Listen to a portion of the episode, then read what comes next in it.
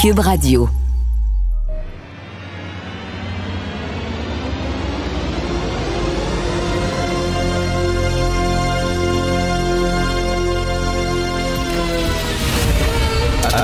Attention, cette émission est laissée à la discrétion de l'auditeur.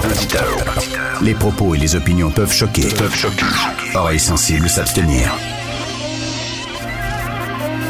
Richard Martineau. Martineau. Un animateur pas comme les autres. Richard Martineau. Cube Radio. Bonjour, bon lundi, merci d'écouter Cube Radio. Alors, euh, vous avez vu les sondages Poilièvre très en avance hein, sur euh, Justin Trudeau. Et le, je pense que le Canada de Justin Trudeau. Sa vision du Canada, ça ne fonctionne plus. Vous savez, son histoire d'avoir 100 millions d'habitants au Canada dans quelques années, euh, puis de les faire rentrer là, à raison de 500 000 minimum immigrants par année. On sait que l'organisme même, l'organisme qui avait, prévu ça, qui avait, fait ce projet-là, euh, avait fait un sondage et euh, la majorité des Canadiens disaient que ça n'avait aucun sens, que c'était des seuils qui étaient beaucoup trop élevés. Au lieu de dire, ben là, on va reculer, puis ça n'a pas de sens parce que la population est braquée contre ça, puis les gens disent, ça n'a pas de bon sens avec euh, la pénurie de main-d'œuvre, avec le, manque de logement et tout ça, ce n'est pas le temps d'ouvrir les frontières. Justin Trudeau il a dit on s'en fout, on va de l'avant, on ne change rien. Et là, euh, écoutez, il y a plein de sondages. J'en parlais il y a quelques jours de ça, un sondage dans National Post. Les gens se posent des questions sur le multiculturalisme, trouvent que trop d'immigrants qui arrivent ici et qui n'embrassent pas les valeurs canadiennes. Et il y a même des néo-canadiens, des Canadiens qui sont établis ici depuis peu de temps, qui pensent exactement la même chose. Et je pense que tout le, la vision là, le Canada n'a pas d'histoire, n'a pas de culture n'a pas de cœur propre, c'est un hôtel, etc. Cette vision-là, euh, complètement déconnectée de, de, la réalité de Justin Trudeau, n'est plus partagée par les Canadiens. Et je pense que ça explique beaucoup pourquoi les Canadiens lui tournent le dos. Joignez-vous à la discussion. Appelez ou textez le 187 Cube Radio 1877 827 2346. La criminalité, c'est un cycle. Et tu vois, le nouveau procès va se dérouler sans qu'aucun témoin ne se présente à la barre. L'histoire des criminels racontée par l'unique journaliste d'enquête, Félix Séguin. Hey Félix, on a déjà entendu parler des chicanes de, de, voisins, là, mais celle qui a coûté la vie de Daniel Langlois et de sa compagne, c'est quelque chose. C'est incroyablement triste d'abord, puis il y a quand même encore beaucoup de mystères là, euh, autour de tout ça. Alors pour résumer, Daniel Langlois et sa conjointe ont été retrouvés sans vie à l'intérieur d'un véhicule incendié en Dominique, dans les Caraïbes, ce week-end. Si vous regardez euh, l'article qui est écrit dans le Journal de Montréal, celui de Camille Payan, entre autres, vous allez voir la photo du véhicule dans lequel ils ont été retrouvés. C'est un véhicule qui semble avoir été accidenté, semble être sur un escarpement là, euh, près d'une route. Il a été incendié par l'intérieur. on a trouvé des corps. Faites à noter, euh, selon le, le Dominican News euh, Online, c'est lui qui, qui, a publié cette nouvelle en premier. Donc, c'est lui aussi qui a précisé qu'il s'agissait de Daniel Langlois et de sa conjointe qui avait un, un complexe hôtelier en Dominique euh, qui s'appelle le Colibri Ridge Eco Resort, un complexe hôtelier qu'on dit autosuffisant. Ils étaient depuis euh, plusieurs années. On voit des photos de M. Langlois avec la présidence du pays même qui a acquis son, son autonomie euh, euh du Royaume-Uni en 78. Alors, toujours selon ce même média, média local, euh, les policiers n'ont pas la preuve hors de tout doute qu'il s'agit de M. Mmh, Langlois, mmh. mais ils sont allés par une preuve circonstancielle, au fond, parce que euh, l'état euh, de l'incendie étant, euh, l'incendie a été si violent que ça, ça a rendu difficile l'identification. Je disais aussi que la Dominique là, ne possède pas de service d'identité judiciaire extrêmement performant. De là, la question circonstancielle dans tout ça. Alors, l'enquête a progressé assez rapidement et la police a arrêté trois suspects dans cette affaire-là. Ça, c'est selon un autre média local qui s'appelle DOM 767. Alors, euh, mondiales semble avoir été aussi euh, interpellée. mon Dieu, que dire? Euh, toi qui aimes le cinéma, j'imagine que tu connais les faits d'armes de Daniel Langlois, pas besoin de les rappeler. Que je trouve, par exemple, c'est qu'il y a encore beaucoup de mystères sur les gens qui lui voulaient du mal. Ça, on n'a pas, il n'y a pas beaucoup de communication, malheureusement, qui émane de la Dominique à ce sujet-là. écoute, ça serait, ce serait un voisin qui est un Américain, un riche Américain, et euh, il était tanné de voir que les clients de l'hôtel euh, de Daniel Langlois, qui était possédé par Daniel Langlois, devaient passer. Il y avait une route qui passait sur son terrain à lui, et ça a l'air que, ben, euh, au fil du temps, il a souvent pogné les nailles, euh, lancé des roches sur la route, il a installé des poteaux de métal pour empêcher les gens de passer. Donc, écoute, il n'y a rien de, de, de, sûr, là, il n'y a rien de prouvé que ce serait lui, mais mettons, il y a, il y a une histoire de conflit là, entre lui et Daniel Langlois qui dure depuis longtemps. Oui. Oui, c'est ça. C'est l'hypothèse principale. Puis en tout cas, c'est parce qu'elle n'est pas confirmée, cette hypothèse. C'est pour ça hmm. Faut être assez euh, prudent, là, assez prudent, mais le suspect serait effectivement Jonathan Lehrer. C'est cet homme américain de 57 ans dont on parle, euh, qui possédait le domaine voisin de celui de Daniel Langlois. Et puis, donc, tu as raison, on relate aussi les nombreuses querelles qui, depuis quelques mois, depuis, pas quelques mois, depuis quelques années, là, enveniment euh, la relation entre le domaine de M. Langlois et le domaine de M. Lérard. Ça fait, ça fait très, très longtemps. Et euh, ça s'est même rendu, euh, je, je, pense, jusqu'en Cour suprême, parce qu'il y a des, des, gens qui, des employés de Daniel Langlois qui se plaignaient de ne pas pouvoir utiliser la route qui relie Soufrière et, et, Bois-Côtelette parce que l'erreur l'avait bloqué. L'Américain en question, là, avec des bio de bois enflammés. Alors, une des théories, c'est que l'erreur aurait engagé un tueur à gage. Euh, honnêtement, je, trouve que ça va, ça va tellement loin. Mais tu sais, il y, a des gens, ben là, euh, tu sais, on met bien sûr des gants blancs pour marcher sur des œufs parce que c'est rien de prouvé, mais tu sais, genre, là, euh, on est dans un pays, la Dominique, ici, la, justice, c'est assez, c'est assez relax, là, fait que, euh, tiens, je vais embaucher un tueur à gage, tu sais, chose que peut-être qu'il n'aurait jamais fait aux États-Unis, mais étant donné qu'il est dans un autre pays, ben ouais, là, du coup, on va faire ça. En tout cas, on verra si effectivement les, faits s'avèrent. Premièrement, s'il a été vraiment, s'il y a une identification ferme et solide, comme quoi c'est bien Daniel Langlois et sa compagne, puis après ça. Euh, on verra si c'est vraiment une histoire de chicane de voisins. Cela dit, on revient à Montréal. Meurtre à Montréal. La victime avait déjà été citée à procès pour le meurtre d'un Hells Angels. Oui. Incroyable ce qui se passe euh, en ville depuis euh, déjà un peu plus de deux semaines. C'est cet homme de 30 ans qui a été acquitté l'an dernier du meurtre d'un Hells Angels de l'Ontario. C'est lui qui a été tué par balle samedi soir à Laval. Il s'appelle Marc Issaël Coury. Euh, il était dans une soirée d'anniversaire de la fille d'un ami. C'était sur le boulevard Saint-Martin à Laval. Et euh, je te dis, il était 23 heures. Un gars qui arrive, s'approche d'El Coury. Il abatte plusieurs projectiles, sont décès constatés sur place. Il n'y a personne qui a été blessé parce que le crime est survenu euh, à l'extérieur de la salle de réception. Et là, sur la rue du Frêne, dans l'arrondissement d'Île-Marie à Montréal, on a trouvé un véhicule incendié. Je note, si vous regardez les photos dans le journal de Montréal, que les incendiaires semblent avoir un peu raté leur coup parce qu'il n'est pas totalement incendié le véhicule. Euh, hmm. selon toute vraisemblance, ça pourrait faire en sorte qu'on puisse y retrouver des, des preuves.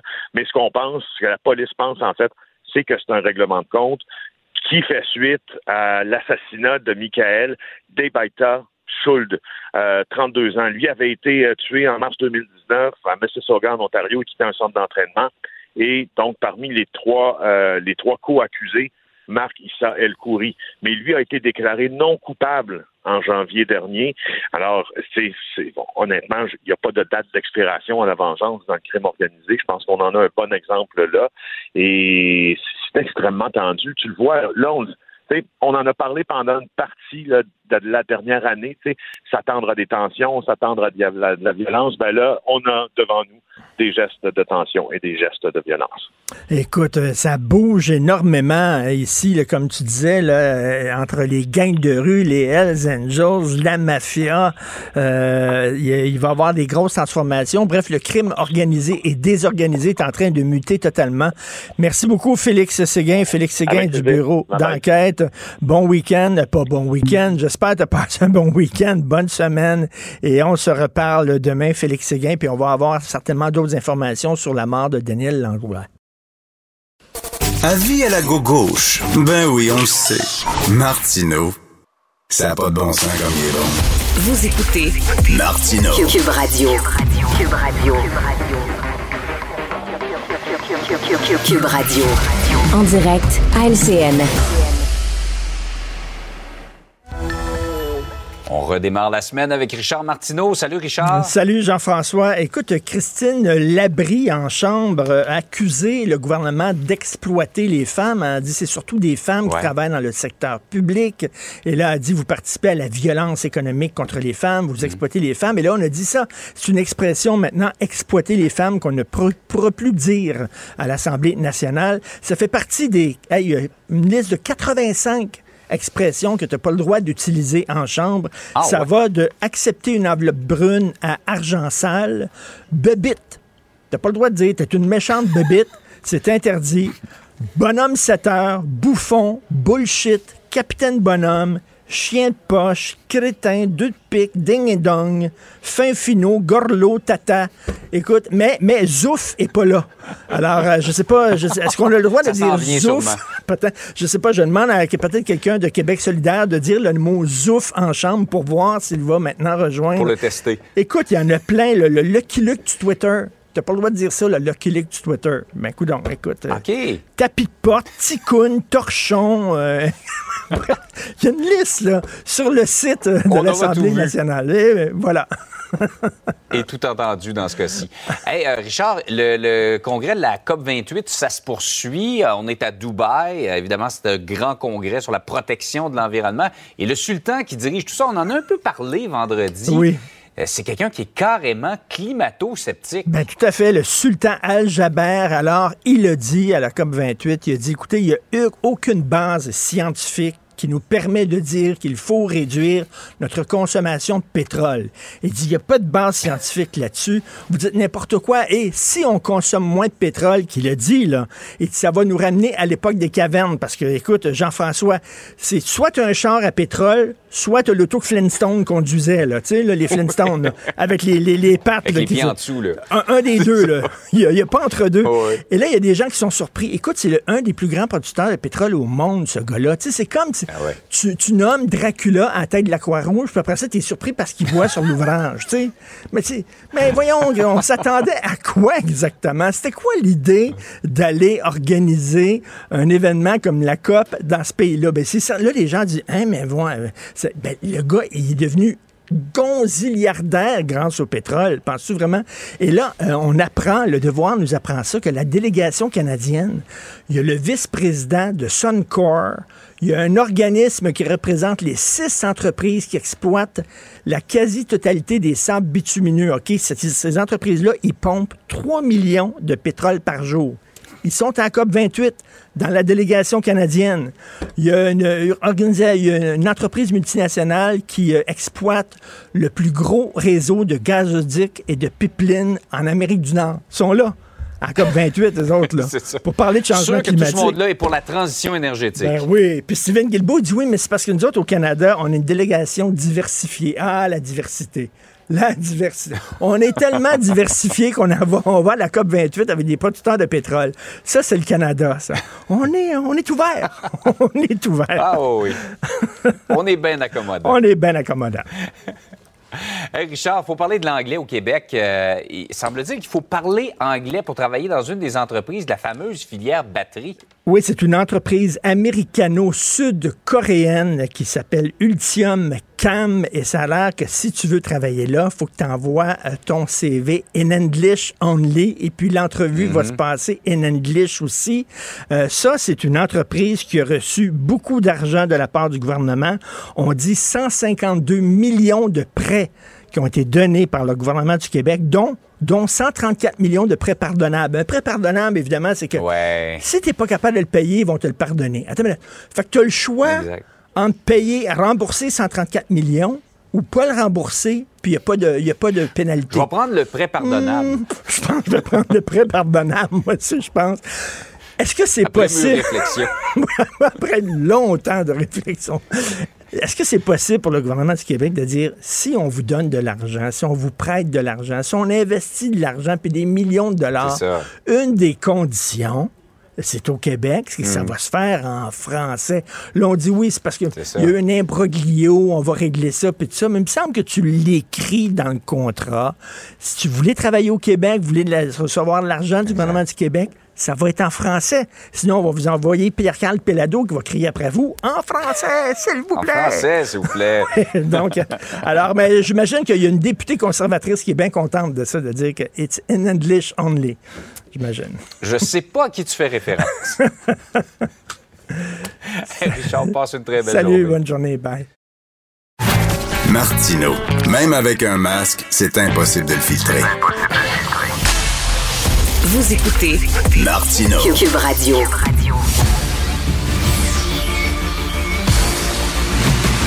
Jean-François Lisée, On va juste dire qu'on est d'accord. Thomas Mulcair. Je te donne 100 raison. La rencontre. C'est vraiment une gaffe majeure. Tu viens de changer de position. Ce qui est bon pour Pitou est bon pour Minou. La rencontre. Lisée. Mulcair. Alors, Tom, toujours dans son auto. Est-ce que c'est une auto électrique, Tom? Ah, la voiture électrique que j'ai n'a pas réussi à monter la côte. Donc, je suis dans mon, ma- ma magnifique, mon magnifique studio Suzuki, quatre roues motrices, pneus cloutés, pas de problème pour monter la côte. Écoute, c'est ma première tempête avec une auto électrique et j'avoue que j'ai j'ai eu de la difficulté euh, dans, dans la neige, là, euh, reculer, avancer, reculer. J'étais poigné dans la neige. Il me semble que j'avais moins de pouvoir, moins de puissance qu'avec mon auto à pétrole, mettons, là. Mais bon, écoute. Ouais, et, et juste ça- cette petite voiture ici, c'est un SX4 là, qui n'existe plus parce que ils vendent plus de Suzuki au Canada depuis plusieurs années. Mais il y a une petite bitonio, tu et ça te donne un low. Ah, Alors, oui. un quatre roues motrices, tu peux monter un édifice. Tu sais, il y a rien, il y a rien qui t'arrête.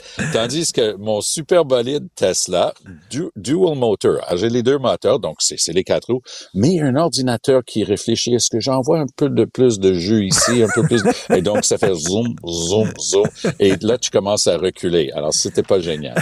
Écoute, euh, Steven Guilbeault qui disait que c'est une bonne idée, ça, d'organiser la COP 28 euh, à Ben oui, Dubaï. que donc ça.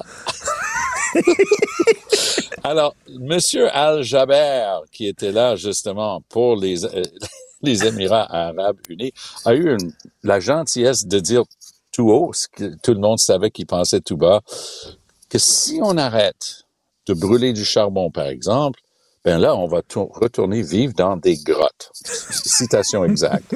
Alors, je me suis dit, ce type-là a tout fait pour essayer de convaincre la planète qu'on pouvait amener 70 000 personnes. Puis ça aussi, il faut parler du fait qu'on a déplacé par avion 70 000 personnes pour aller parler de lutte contre les changements climatiques et réduction des gaz à effet de serre. C'est quand même hallucinant. Mais c'était tellement stupide.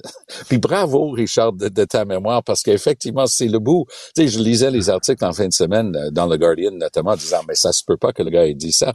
Mais Guilbeault essayait de justifier le fait que la planète se déplace vers les Émirats arabes unis. C'était d'une stupidité incroyable. Mais écoute, le devoir nous apprend le Canada à inviter plusieurs représentants des énergies fossiles à la COP 28 et dans la délégation Ben oui. canadienne, tu l'ancien, t'as le vice-président de Suncor, tu as un organisme qui représente les six entreprises qui exploitent les sables bitumineux.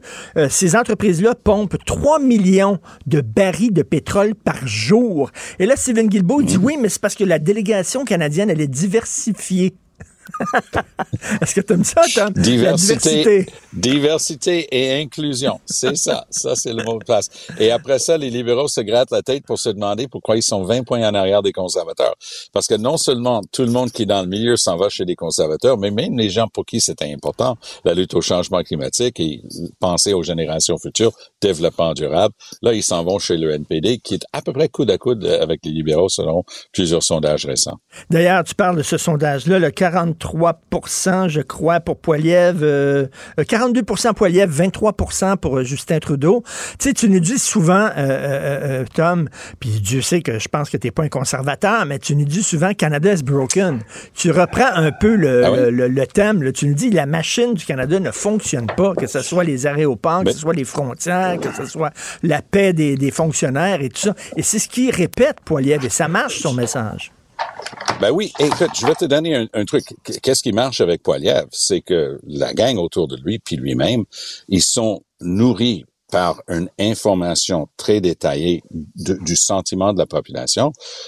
Poiliev a sorti, une, et je mets ça entre guillemets dans les airs, un documentaire pendant le week-end, 15 minutes de baratin, sur des sujets assez complexes, un million de vues pendant la fin de semaine Wow. au Canada. Wow. Wow. Alors, il y a, y a une analyse qui, qui est faite ce matin euh, et que je, partage largement, que de- dans les démocraties, sortant de la pandémie, le monde est maussade, de mauvaise humeur, a juste le goût de donner un coup de pied dans le derrière à ceux qui sont là. Et moi, j'ai l'impression que, que Trudeau est en train d'écoper de ça. Mais est-ce que Trudeau peut toffer les deux ans qu'il pense pouvoir toffer?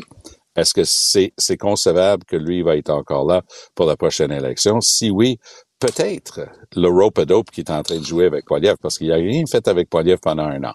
Mais au lieu de se planter, parce que je suis persuadé que c'est ça qu'il pensait allait se passer, il allait se planter, moi j'ai plutôt l'impression que Poiliev est en train de profiter de cette année-là où les libéraux l'ont jamais attaqué pour bâtir une crédibilité auprès de la population. Il fait des émissions de radio qu'il n'aurait jamais fait avant. Il commence à parler avec les médias, chose qu'il jurait Ben jamais oui. faire parce qu'ils sont tous biaisés contre lui. Alors, euh, watch out. Euh, Mais écoute, je pense que euh, les libéraux Tom, euh, ont joué la, la lèvre, lèvre tortue avec lui. Tom, tu parlais euh, du euh, documentaire que Poiliev euh, fait où il parle de différents sujets. Euh, mon collègue euh, euh, Alexandre Moranville-Wallet l'a vu, puis il dit, par exemple, il parle du logement, Pierre Poiliev, puis il dit, c'est très concret, là, alors que Justin Trudeau, lui, c'est des grandes, euh, tu sais, des grands mots vagues, des grandes idées, des grands concepts, il dit, lui, que tu sois d'accord ou pas, mais Poiliev, avec, il parle de la crise du logement, puis c'est de façon concrète, ça touche les gens, les gens comprennent ce qu'il veut dire. Oui. euh, je- je- et de quoi parle Trudeau euh, euh, jusqu'à nous rendre dingue depuis sa première élection en 2015? Je travaille fort pour la classe moyenne, puis des gens qui travaillent fort pour faire partie de la classe moyenne. Hein? Il, il dit ça comme un perroquet. Alors, qu'est-ce qu'il y a de plus important comme indicateur qu'on a joint la classe moyenne? C'est qu'on est capable d'avoir une maison. Et c'est la première fois de l'histoire du Canada que toute une génération a moins de chances que leurs parents et leurs, même leurs grands-parents d'être propriétaires d'une maison. Poiliev a catché ça, ça fly. Les nouveaux Canadiens, les gens qui normalement étaient toujours du côté des libéraux, regardent ce qui se passe du côté économique et ce que tu as mentionné tantôt. Mais- Le gouvernement, il, il, il marche pas. Ils ont beau ajouter 40% de plus de fonctionnaires. Youpi! Qui savait que ça, ça marcherait pas. Et il y a rien qui, qui semble fonctionner du gouvernement lui-même. Donc, Poiliev a une piste de décollage là, pour la prochaine campagne qui est énorme. Ben oui. Mais on dit qu'une semaine, c'est long en politique. Deux ans, c'est amplement le temps pour que les choses changent. Brian Mulroney aime bien dire que lorsqu'il a fait face à John Turner pour la deuxième fois, euh, que, que ses sondages étaient, la, étaient comme des tailles de chaussures, tu sais, 9.5, 10, et il était très impopulaire. Il a écrasé John Turner dans la plus importante victoire politique canadienne de l'histoire.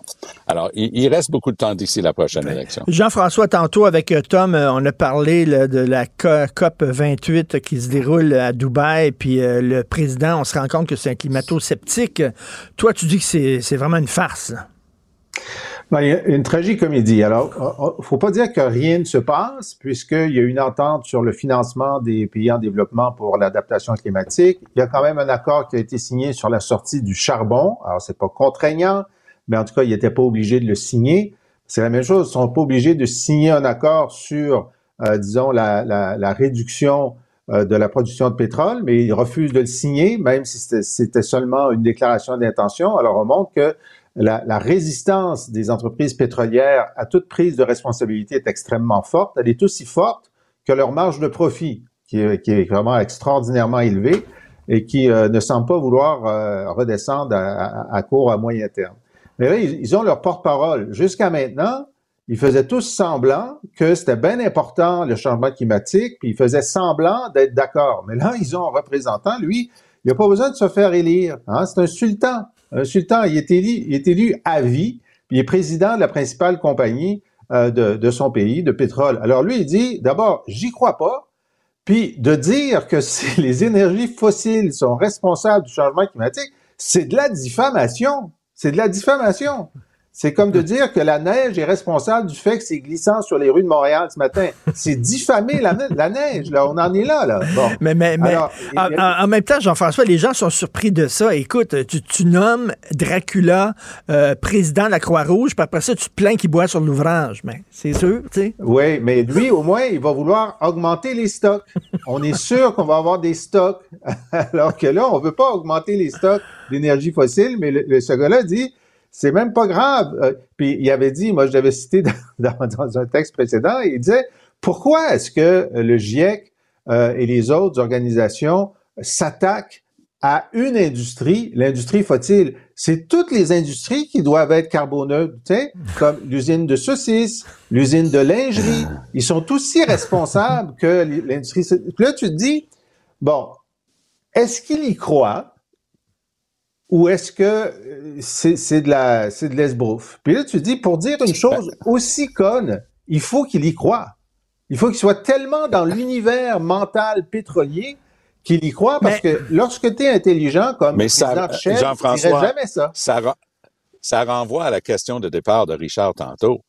Comment ça se fait qu'un gars avec tellement d'expérience en matière de changement climatique, un certain Stephen Guilbeault, comment est-ce qu'il a pu continuer envers et contre tous. À chaque fois qu'on disait, mais ça n'a pas de bon sens d'aller aux Émirats arabes unis pour faire une conférence contre les gaz à effet de serre. C'est ridicule. Non, non, non, c'est inclusif, on va leur montrer le bon chemin, bon, bon, bon. Ça non, mais ça, Tom, Tom, à chaque fois que l'Occident, les pays euh, démocratiques euh, s'assoient avec des, des acceptent de s'asseoir, discuter avec des pays totalitaires, on dit toujours oui, mais à force de nous fréquenter, à force de parler hmm. avec nous, c'est euh, c'est comme ils vont devenir aussi, ils vont devenir aussi démocrates que nous. Alors on s'est dit s'il y a 70 000 personnes qui sont contre le pétrole qui se pointe à Dubaï puis dans les Émirats arabes unis, le sultan va voir la lumière. Ah, ça a l'air que ça ne s'est pas produit, Jean-François. Ben, ça s'est pas produit, puis ça se produira pas tant qu'il n'y aura pas un intérêt économique direct. Euh, par exemple, si on était sérieux, on, on, le sait qu'on va avoir besoin de pétrole pendant les 50 prochaines années, mais qu'il faut arrêter l'augmentation de l'exploitation.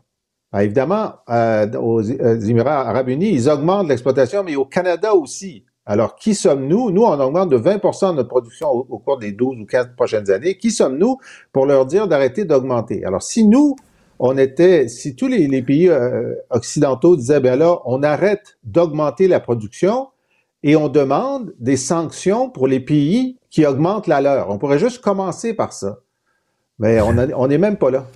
Euh, Tom, Trudeau et Guilbeault avaient une solution à ça. Ils comptent pas au Canada la production ici si ça s'en va ailleurs. C'était leur excuse pour Baie, du Nord au large de Terre-Neuve-Labrador. Ils ont approuvé le plus important offshore de, de pétrole depuis des générations. Et c'était, ils, disaient, mais c'est pas grave parce que ça va être carboneutre. Alors, les gens disaient, comment est-ce que l'exploitation du pétrole peut être carboneutre? Il dit, ben, on compte ça dans le pays où c'est exporté, puis ça va tout être exporté, comme si c'était pas une seule et même planète. C'est hallucinant. Moi, je dis toujours, c'est comme les usines de whisky sans alcool. L'usine de whisky est sans alcool si les travailleurs boivent pas sur les heures de travail. Mais là, même euh, les Émirats disaient que eux, leur production était carboneuse, mais Al Gore est allé présenter des images satellites hier qui montraient que les, les, euh, les émissions de méthane des, euh, de, de l'entreprise des, des, des, Émirats arabes était très, très considérable et on pouvait les voir depuis l'espace. Alors, disons que ça ce, qui est, une bonne ce, qui ce qui est loufoque, c'est que Trudeau se fait tabasser par l'Alberta notamment, tandis que Trudeau a dépensé 32 milliards, pas millions, 32 milliards de l'argent des payeurs de taxes pour doubler euh, le tuyau Trans Mountain vers la côte ouest du mm. Canada. Mm. Et c'est justement mm. à cause de ce tuyau-là qu'on va être capable d'augmenter de 20, 30, 40% notre production de la gadoue des sables bitumineux parce que c'est tellement bon pour l'environnement. C'est pour ça que Trudeau s'en va là-bas donner des leçons à la planète toute entière. Euh, Tom, est-ce que est-ce qu'on va avoir une contre-offre de la part de la Fédération autonome de l'enseignement? Il faut qu'il bouge à un moment donné. Et, tu sais, oui, et, parfois on, on a des petits aperçus des gens. Et Madame la Présidente Hubert, elle m'a singulièrement impressionné vendredi. Rappelons, que vendredi, M. Legault a décidé de s'émouvoir. Il a dit, on est en train de faire mal à nos enfants et on n'a pas le droit de faire mal à nos enfants. Mettons que j'ai pu vérifier et c'était une idée de M. Legault lui-même. C'était pas une équipe de coms qui a décidé ça. Il allait faire de l'émotion comme père de la nation. Hop là. J'étais avec notre collègue Gaétan Barrette, on faisait le, bilan vendredi, puis on, a, on nous a demandé d'attendre après 8 heures parce qu'il faisait une annonce à 8 heures. Puis on était tous les deux mal pris pour essayer de jauger. On a dit c'est vraiment 50-50 parce qu'apparemment l'offre du gouvernement était très attrayante. Mais en même temps, cette sortie de Legault, ça, première chose qu'elle dit, et elle a essayé de l'atténuer. Elle a dit, c'est un peu lamentable, comme si quelque chose pouvait être un peu lamentable. c'est un peu lamentable la sortie du premier ministre, mais elle essayait de sauver les meubles. Elle savait qu'il y avait eu du bon mouvement du côté gouvernemental. Ils ont dit, il faut une obligation de résultat. Ils nous parlent de certaines aides dans les classes. On veut bien, mais il n'y a pas de, il y a pas de timeline, Il n'y a pas d'échéancier. C'est pas assez clair. On va faire un contrat au cours des prochains jours. Puis si le gouvernement est prêt à travailler toute la fin de semaine, nous autres aussi. Ça, c'est le fameux syndicat avec 60 000 instituts qui sont en grève, pas de fonds de grève, grève générale oui, illimitée. Donc, c'est une bonne idée euh, de, de, mettre une offre sur la table qui les attire tellement. C'était une tellement mauvaise idée de Legault de se mettre le nez là-dedans avec sa petite émotion pour essayer de se faire un capital politique. Euh, c'était tellement mal avisé. Qu'est-ce que tu en pensais de ça, le trémolo dans la voix? Pensez aux enfants. Qu'est-ce que tu en pensais? Ben, ça dépend à qui il parle. Hein. Je veux dire, euh, on a vu qu'il y a un appui euh, assez substantiel pour, euh, pour le Front commun, mais il y a un des sondages qui montrait qu'il y avait 40% d'indécis. Alors lui, il, a dû se dire, je vais parler à mon électorat. Mon électorat de, de, gens qui sont pas pro-syndicaux, qui généralement sont plutôt conservateurs. faut se souvenir, hein, pendant la grève des étudiants en 2012, euh, euh, les deux tiers des Québécois étaient contre la grève, puis étaient contre, contre les leaders. Donc, il y a, un, il y a un électorat conservateur à qui on peut parler et M. Legault a dû se dire, je vais essayer de les ramener eux. Ça va pas très bien dans mes sondages. Je vais essayer de les ramener eux en leur parlant à eux. Mais c'est sûr que des conseillers ont dû leur dire, oui, mais ça aidera pas pour les syndicats. Les syndicats aimeront pas ça. Puis des fois, dans des assemblées syndicales, on est à 10 voix près de se faire adopter notre proposition ou suspendre la grève ou pas. Alors, je suppose que s'il a fait si tard, c'est que les votes avaient déjà été pris à la FAE, donc c'était après le moment critique. Mais moi, je vais vous, raconter un truc. Euh, lorsqu'on a fait le déficit zéro euh, avec Lucien Bouchard, il y a un moment où on a négocié avec tous les syndicats euh, les, départs à la, retraite anticipée. Puis c'est d'ailleurs parce qu'on a négocié avec eux qu'on a permis à tous ceux qui voulaient partir de partir, parce que nous, on pensait qu'il fallait pas euh, permettre à tout le monde. Quoi qu'il en soit, c'est une entente négociée qui réduisait donc le déficit. Puis moi, j'ai dit, ben, on va faire une publicité pour les remercier. Le gouvernement remercie euh, les membres du secteur public, leurs syndicats, etc., d'avoir participé à ce grand effort collectif. Alors, on a publié cette page-là. Le ressac qu'on a eu de la part des syndicats, qu'on n'avait pas d'affaires à les remercier, puis il n'y avait pas de remerciements à avoir, puis c'était bon. Alors, il y a une psychologie, tu sais, nous, on, a fait ça de bonne foi, mais il y a une psychologie interne dans les syndicats où il faut même pas dire merci. Faut, faut passer à non, non, mais les syndicats disaient, les syndicats disaient, on, vous appuie, mais dites-le pas. Dites-le pas publiquement. Oui, il y, a de ça. Qu'on a négocié avec vous. Alors, donc, c'est une psychologie particulière. Donc, il y avait deux, il parlait pas aux syndicats, il parlait à d'autres. Et c'est sûr que euh, on va attendre la contre-offre. Euh, moi, je suis sûr qu'elle s'en vient. Euh, on, va voir la flexibilité. Il y, a, il y a un élément que je comprends juste pas. Euh, Madame Hubert dit, ben écoutez, on demande à ce que pendant les journées pédagogiques ou pendant les, les, les heures où on n'est pas en enseignement, est-ce qu'on peut retourner à la maison pour faire du télétravail, faire nos corrections? Euh, les patrons disent non. Le gouvernement dit non. Ben, pourquoi? Ben, ben merci. Mais merci à vous deux. Mais je pense que les enseignants, les enseignantes sont en grève parce que justement, elles, ont les enfants à cœur puis elles voient bien que le système d'éducation actuellement est brisé, qu'il faut le, le repenser. Merci beaucoup à vous deux. On se reparle demain. Joignez-vous à la discussion. Appelez ou textez le 187 Cube Radio 1877 827 2346. Te rappellerai que 1,3 milliard, 44 milliards de dollars. c'est beaucoup, beaucoup d'argent. À partir de cet événement-là, il y a eu un point de bascule. Un directeur de la section argent, pas comme les autres. Yves Daou. Hey Yves, Daniel Langlois, quelle histoire quand même. Euh, vraiment. Écoute, Richard, juste pour une petite histoire. euh, moi, je l'ai rencontré des années 80 à Daniel Langlois parce que, tu te rappelles, il y avait un club privé qui s'appelait le 357C. Ben oui. Ça, c'était devenu l'endroit où ce que les gens d'affaires, journalistes, tout le monde se, se retrouvait. C'était, dans le fond, le lieu francophone qui devait remplacer, d'une certaine façon, le club Saint-Denis, qui était le club euh, privé. Il avait acheté cet, cet édifice-là. Et c'était quelqu'un qui était vraiment euh, discret, hein, très euh, humble, etc., même s'il avait pas, passé euh, au cash, comme on dit, là, avec euh, sa vente à, à Microsoft. Mais c'est un entrepreneur euh, incroyable. Et je veux juste te rappeler que beaucoup de, de- de jeunes entrepreneurs de l'époque techno, là, c'était le premier qui avait vraiment passé au cash dans, dans ce secteur des, des technologies. Euh, écoute, Microsoft à l'époque, c'était de se faire acheter euh, par, par lui.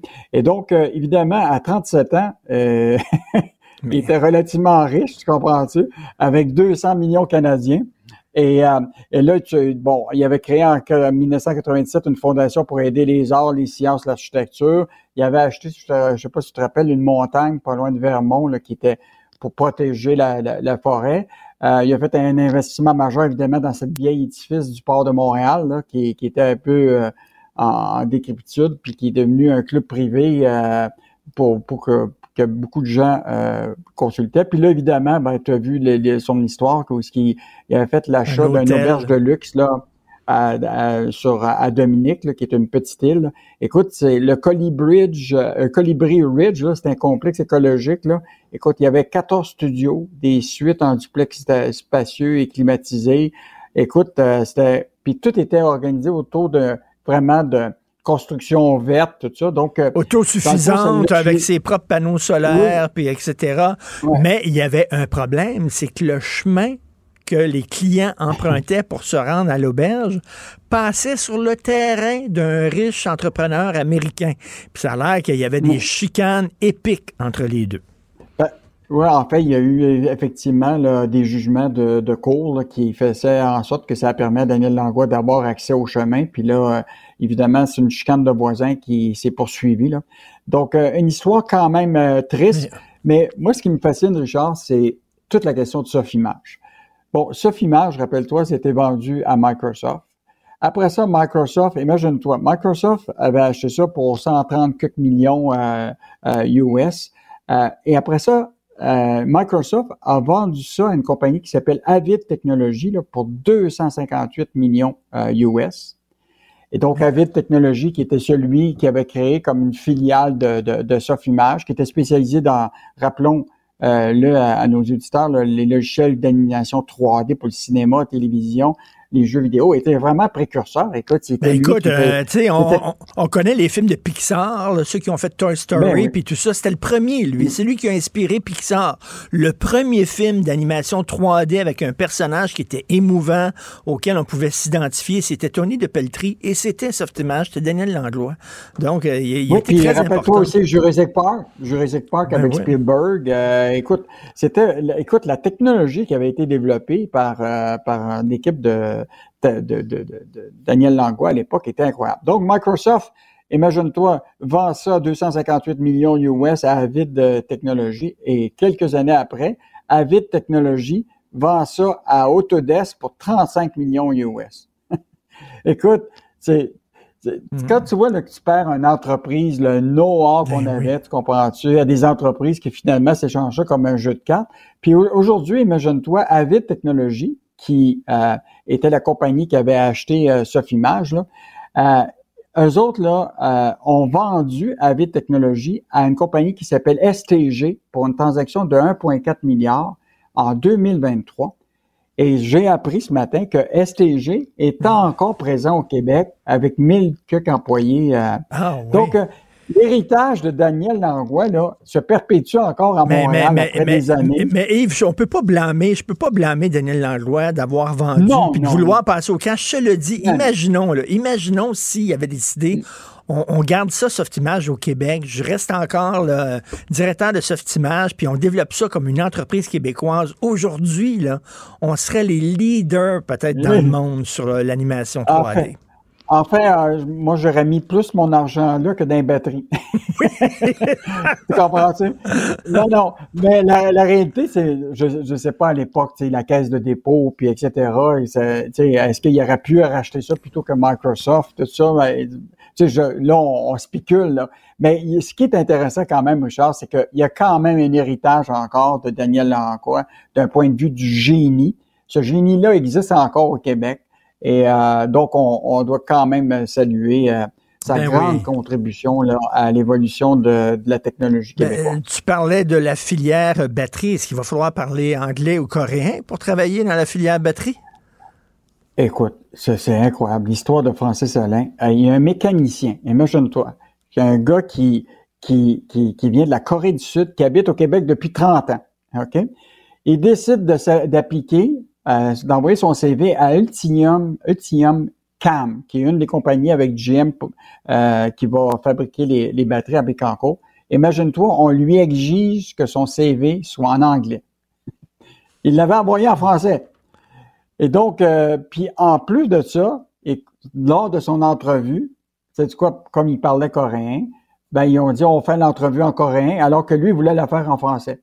Oui, Écoute, on, est, on vient des années euh, 40 euh, au Québec. Et là, évidemment, euh, bon, évidemment, Ultium euh, Cam se défend. Ah, ouais, ouais, on a affiché les, les postes avec la demande uniquement de qui empêche de demander dans français. Ah, c'est un embroglio. Ben on va se conformer, etc. Là, mais on s'entend bien là qu'ils ont été pris par nos questions là, à, partir de là. Et moi, ce qui me fascine, Richard, c'est que le, ce, ce, ce, Coréen-là, québécois, qui dit, il dit la langue officielle du Québec, c'est le français, c'est ce n'est pas l'anglais. Les entreprises étrangères qui viennent s'installer ici avec nos subventions doivent parler français. Puis il dit, lui là, il dit, ce qui le choque là, c'est parce que lui est d'origine euh, coréenne, mais il sait que les Japonais l'ont colonisé puis il l'avait obligé à parler japonais. Il dit, je suis sensible à cette question-là. Ben oui, non, non, mais euh, c'est excellent, ça. C'est un, immigrant euh, coréen, mais là, ça fait 30 ans qu'il habite ici, mais qui comprend, lui, justement, toute la, la lutte de pouvoir. Exactement. Mais comment ça se fait que le gouvernement qui donne des millions à une entreprise ne dit pas dans le contrat, tout doit se faire en français si vous voulez avoir de l'argent du gouvernement du Québec, maudit? Écoute, il n'y a, pas de garantie pour ça. Il n'y a pas de garantie pour la, sais, de, de, de, l'obligation. Bon, on hmm. dit qu'ils vont avoir l'obligation de créer des emplois, mais tu sais, dans 5, 10 ans, 15 ans, là, Pierre Fitzgibbon ne sera plus là. là. Ben oui. Ben oui. Comprends-tu? Puis est-ce que ce job-là va avoir été créé? Puis le prêt pardonnable ne euh, sera pas remboursé parce que, écoute, si on te permet, toi, de ne pas rembourser un prêt puis tu n'as pas de pénalité, euh, je pense que tu ne le rembourseras pas, tu sais. En tout cas, mais une sacrée bonne histoire de Francis Alain. Et aujourd'hui, euh, on va annoncer des compressions d'importantes coupures à Radio-Canada. On va s'en reparler demain. Merci beaucoup, Yves Daou. Bonne journée. Salut. Martino. Le préféré du règne animal. Bonjour, les petits lapins.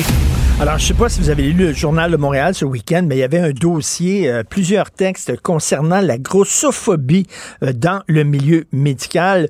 Il y a plusieurs patients qui disent qu'ils ont été victimes de grossophobie, des patients qui, avaient beaucoup d'embonpoint et ils se sentaient jugés par leurs médecins. Ça posait des questions très intéressantes. On va en parler avec euh, M. Benoît Arsenault. Il est professeur à la faculté de médecine de l'Université Laval, chercheur spécialisé dans les risques cardio-métaboliques. Monsieur Arsenault, bonjour. Bonjour.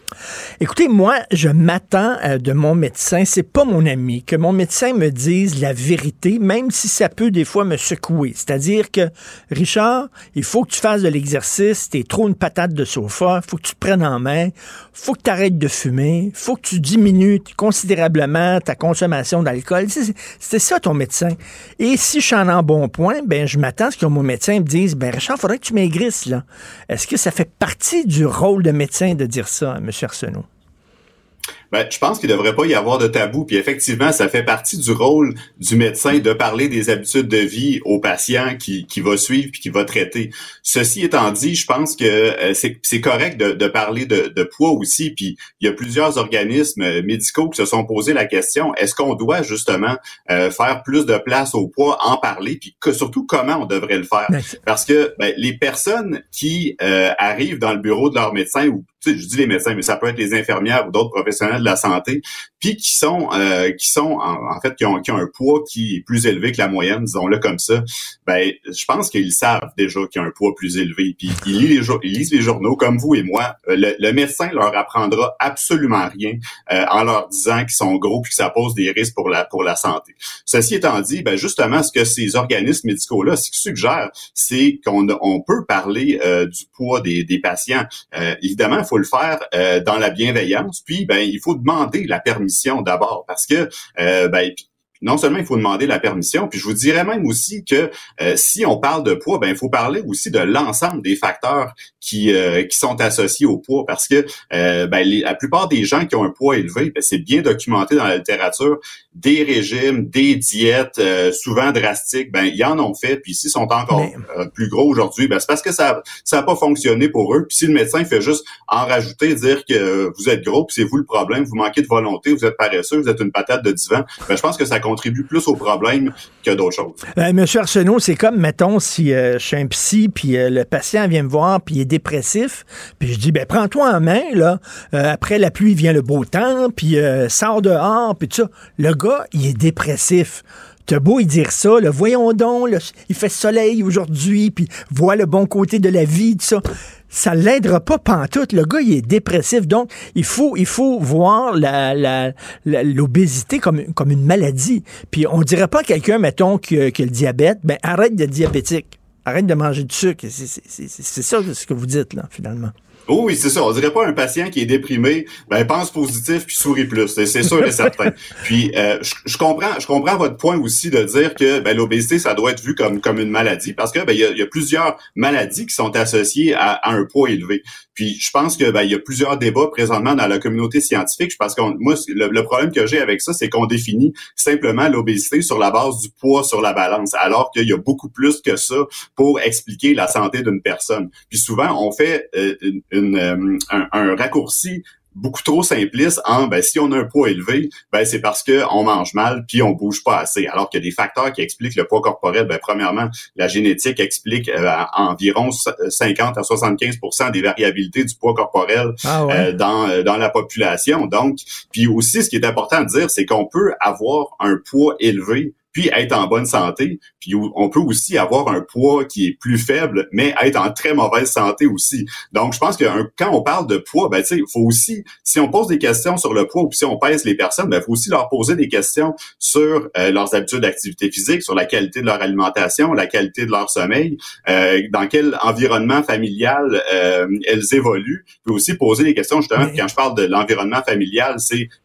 c'est justement la, génétique des parents, hein, parce qu'il est souvent euh, les personnes qui sont gros, mais c'est parce qu'ils ont des parents qui sont gros aussi. Euh, puis aussi l'historique des diètes aussi, parce que on se rend compte de plus en plus qu'un des facteurs qui explique le fait qu'on est plus gros aujourd'hui, c'est parce qu'on a fait beaucoup de régimes, on a perdu du poids, parce que souvent ça, peut être facile de perdre du poids au bout de quelques semaines ou quelques mois. Ben on n'est plus capable. C'est pas une situation euh, les régimes qu'on peut tolérer à long terme. Puis ben finalement après un régime, ben, on se retrouve plus gros qu'on l'était avant qu'on a commencé le régime, même si au départ ce qu'on voulait c'est de maigrir. Ben, ça ça marche pas non plus. Donc, je pense que dans une conversation, justement, entre les patients puis leurs professionnels de la santé, ben, ces aspects-là doivent être pris en jeu aussi, pris en considération aussi. Ça, quand j'ai commencé, moi, quand j'ai vu les textes du dossier, je me suis dit, ben, ça y est, ça y est, les médecins peuvent plus dire aux gens qui sont gros, puis que, ben, ben finalement, c'est plus subtil que ça. Lorsqu'on creuse, puis on voit les questions, puis on voit ce que ces gens-là ont vécu, c'est beaucoup plus complexe que ça. Cela dit, monsieur, monsieur Arsenault, on vit là depuis quelque temps, on embrasse, on célèbre la diversité c'est très parfait. C'est une bonne affaire aussi, là, de dire euh, tu peux être beau puis être en un bon point, il n'y a aucun problème, puis être bien dans ton corps. Mais est-ce que c'est rendre service à quelqu'un qui pèse comme 400 livres ou 350 livres, reste comme ça, t'es belle, t'es beau, change pas. Je pense pas que c'est d'y rendre service non plus, là. Ben, je, je, je, comprends votre point, puis euh, effectivement, parce qu'on le sait, dans le fond, c'est quand même bien démontré que les personnes qui ont un poids élevé peuvent développer des maladies. Mais euh, quand ces, ces messages-là viennent de, de l'entourage, puis viennent euh, de, de, de quelqu'un, par exemple, qui, qui se, veut, se veut être bienveillant, puis d'aider la personne, ben il faut regarder aussi non seulement ce que la personne communique, mais le sous-texte en dessous de ça. Tu sais, ce, qu'on, ce, ce que la personne va dire, c'est que t'es une personne inadéquate, puis ben il faut absolument que tu perdes du poids, alors que la personne, elle en a fait des tentatives de perte de poids. Monsieur Martineau, les personnes qui mhm. ont un poids très, très, très élevé, c'est l'immense majorité qui en ont fait. Donc, je pense qu'il faut euh, les traiter, puis je mhm. pense qu'il n'est pas question aussi de, de, de glorifier l'obésité. Je pense qu'il y a personne euh, dans, dans, ces, dans cette série de reportages-là qui, qui ont dit qu'on devrait glorifier les mhm. personnes grosses. Je pense que les personnes qui ont un poids élevé, ben elles méritent le respect, puis elles méritent d'être traitées euh, comme les autres, avec euh, avec empathie, avec bienveillance. Puis c'est c'est mm. tout ce que ces personnes-là euh, demandent. Ils demandent pas de, de, se faire mettre sur des régimes parce que ben ils l'ont essayé puis ça n'a pas fonctionné. Et ils veulent de l'aide, c'est-à-dire que regarde, on va t'aider d'abord. Je pense que c'est mieux pour toi en tant que médecin, c'est mieux pour toi que, que tu perdes du poids, mais on va t'aider. Euh, puis pas pas des pilules, pas des affaires. Tu vas perdre 100 livres en deux jours. C'est c'est faux, ça. C'est pas vrai ça. Euh, puis euh, bon, il y a peut-être autre chose que de faire brocher l'estomac aussi. Là, c'est qu'il y a peut-être des, des, des, des ou des façons de faire de perdre du poids, puis on va t'encadrer, on va t'aider, puis on va être là pour toi. Ben oui, puis je dirais même aussi que ce qu'on qu'on suggère de plus en plus, c'est de suggérer des, des, des, des, méthodes qui sont inclusives à l'écart du poids aussi. C'est-à-dire que je pense qu'il y a personne euh, qui ne bénéficierait pas d'une modification des habitudes de vie. Puis premièrement, il faut arrêter de présumer que si les personnes sont grosses parce qu'ils ont des mauvaises habitudes de vie puis ils mangent trop, hein, c'est sûr qu'il y en a des personnes qui ont un poids élevé puis qui mangent trop. Il y a des personnes minces qui, qui mangent trop aussi, mais personne va les écœurer avec ça. Donc je pense qu'il faut aller au-delà de ça, proposer des méthodes qui euh, uh, mettre l'emphase sur les habitudes de vie, sur la qualité de l'alimentation, sur l'activité physique, sur les habitudes de sommeil. Je pense que puis euh, avec ces, méthodes-là, ben, il y a des personnes qui perdent du poids, il y a des personnes qui en perdent pas non plus. Mais ce qu'on sait, c'est que toute la santé de toutes ces personnes-là va s'améliorer en changeant nos habitudes de vie. Alors que si on met l'emphase sur des méthodes centrées sur le poids, des diètes restrictives, ben ça fonctionne pas tout simplement. Puis ça n'a pas d'effet sur la santé, puis ça a même des effets pervers sur la santé mentale, sur l'estime de soi, puis sur la relation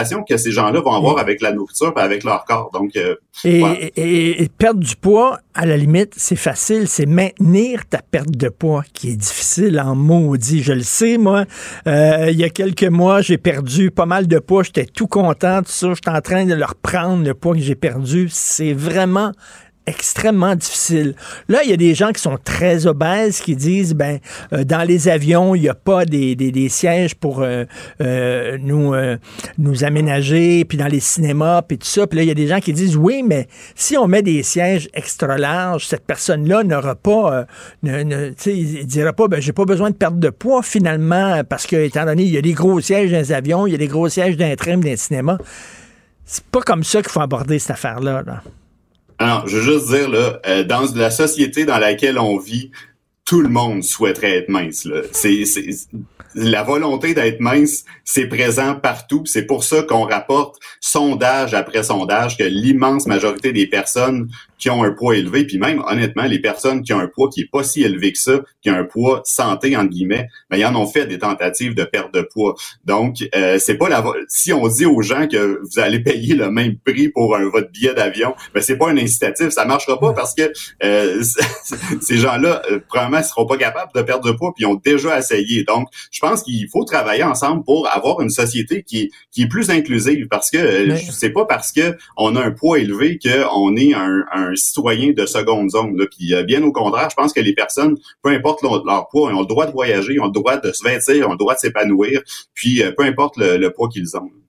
Euh, donc, euh, écoutez, euh, je sais pas, chez les enfants, par exemple, si on a un enfant qui commence vraiment à prendre du poids, on peut lui dire quand même, fais attention, puis, puis ça. Écoutez, j'étais avec, j'avais pas vu une de mes filles depuis un bout de temps parce qu'elle vivait à l'étranger, OK?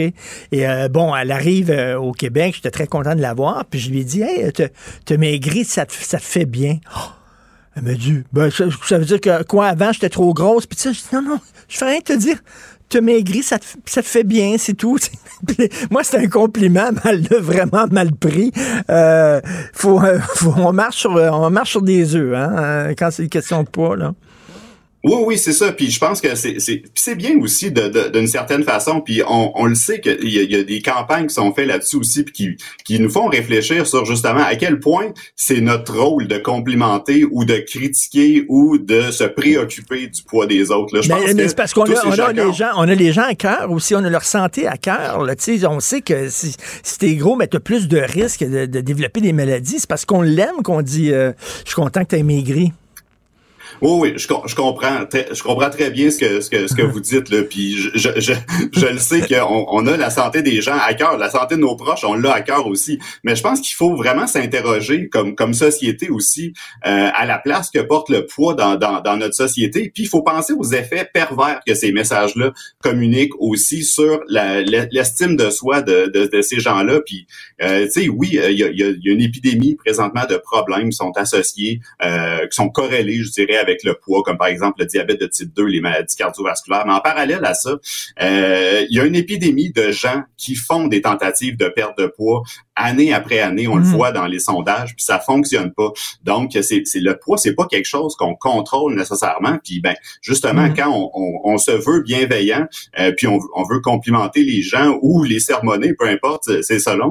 Euh, ben, il faut penser, je pense, aux, aux effets pervers puis aux, aux messages que ça envoie ces, euh, ces, ces commentaires-là qui peuvent, dans plusieurs cas, causer plus de tort que de bénéfices. Ben merci, euh, M. Benoît Arsenault. Et comme je le disais, moi, au début, je me disais, ben, c'est ça, là, les médecins ont plus le droit de dire maigri, mais c'est pas mal plus complexe euh, et moins simple que ça. Donc, M. Arsenault, vous êtes professeur à la faculté de médecine de l'Université de Laval et chercheur spécialisé dans les risques cardio-métaboliques. Merci, c'est intéressant. Bonne journée. Martino. Le parrain de l'actualité.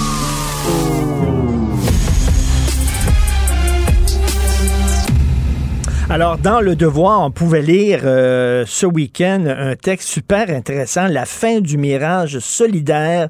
C'est un texte d'opinion euh, qui a été signé par euh, plusieurs anciens membres euh, de l'Union, euh, de, de- pardon, de- d'Option nationale. Vous savez, Option nationale, c'était ce parti qui avait été euh, fondé en disant on va mettre la souveraineté à l'avant-plan parce que le PQ n'en parle pas suffisamment. Donc, il y a plusieurs personnes qui ont écrit, des anciens d'Option nationale, qui ont dit aux souverainistes qui sont à Québec solidaire, ben écoutez, si vous avez la souveraineté à cœur, le vrai véhicule pour, euh, pour euh, nourrir votre cause et la faire avancer, c'est pas Québec solidaire, c'est le PQ. On va en parler avec un des signataires, M. Benjamin Tessier, ancien membre d'Option nationale. Alors, bonjour, M. Tessier. Oui, bonjour, M. Martineau. Euh, la question quiz, est-ce que Québec solidaire est un parti souverainiste? Ben, peut-être dans ses statuts, mais quand on regarde que euh, un peu plus, euh, à peine un peu plus du tiers de leurs membres se disent indépendantistes, euh, on, on peut voir qu'il y a un problème.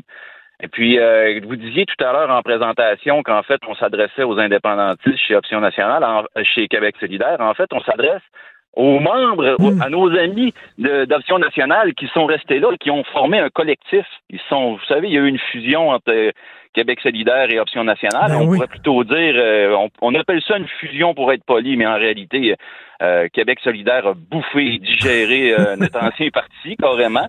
Et puis là, ben là, c'est devenu un, c'est devenu un petit peu gênant de, de voir euh, Québec solidaire utiliser Option nationale comme espèce de, de pantin, de marionnette pour mettre de l'avant. Regardez, on a des indépendantistes purs et durs chez nous. Donc, euh, moi, je, moi, je voulais dire à mes anciens collègues, mes anciens amis, puis tu sais, c'est- du monde avec- pour qui j'ai énormément de respect, mais on voulait le dire. Là, ça va faire là, de cautionner euh, l'attentisme de Québec solidaire, puis de donner, euh, c'est carrément ça qui arrive. Puis en plus de ça, malheureusement, c'est fait avec le nom de notre ancien parti. Puis on a participé à faire grandir ce parti-là, Option nationale. On a, on a participé à le faire, à, à- à- à faire développer. On a, on l'a financé, etc. Puis là, on se retrouve aujourd'hui à voir euh, sa- son, son image finalement ou sa mémoire. euh, à Ouais. chaque fois utilisée par Québec solidaire pour dire, regardez, on, on, on est indépendantiste. Non, vous ne l'êtes pas. Et M. Tessier, là, quand il y avait Option nationale, puis il y avait Québec solidaire qui se disait indépendantiste, euh, j'avais fait un gag en disant a- les séparatistes aiment tellement se séparer qu'ils se séparent entre eux autres. Mais, mais pour, pour, ceux, pour ceux qui ont peut-être pas la mémoire, pourquoi euh, euh, Option nationale a été créée? Ben, à l'époque, euh, Jean-Martin Asselin était parti du PQ parce que la question nationale était de plus en plus, euh, et même si ça restait le point numéro un, là, ça c'est toujours resté le point numéro un du PQ, là, d'ailleurs, dans leur, dans leur programme. Euh, les actions, les, les, les, les suivaient pas les babines, comme on dit. Euh, donc, à un moment donné, ça devenait nécessaire de, de se doter d'un parti résolument indépendantiste. Il y avait aussi la question de l'accession à l'indépendance, comment procéder. Beaucoup d'entre nous étaient euh, opposé à la question du référendum, l'espèce d'obsession du référendum du jour gagnant. Donc, il y, avait, il y avait un peu cette question-là. Puis euh, en 2018, quand il y a eu les élections, puis que Lisée, euh, était chef du PQ, là, c'était carrément évacué.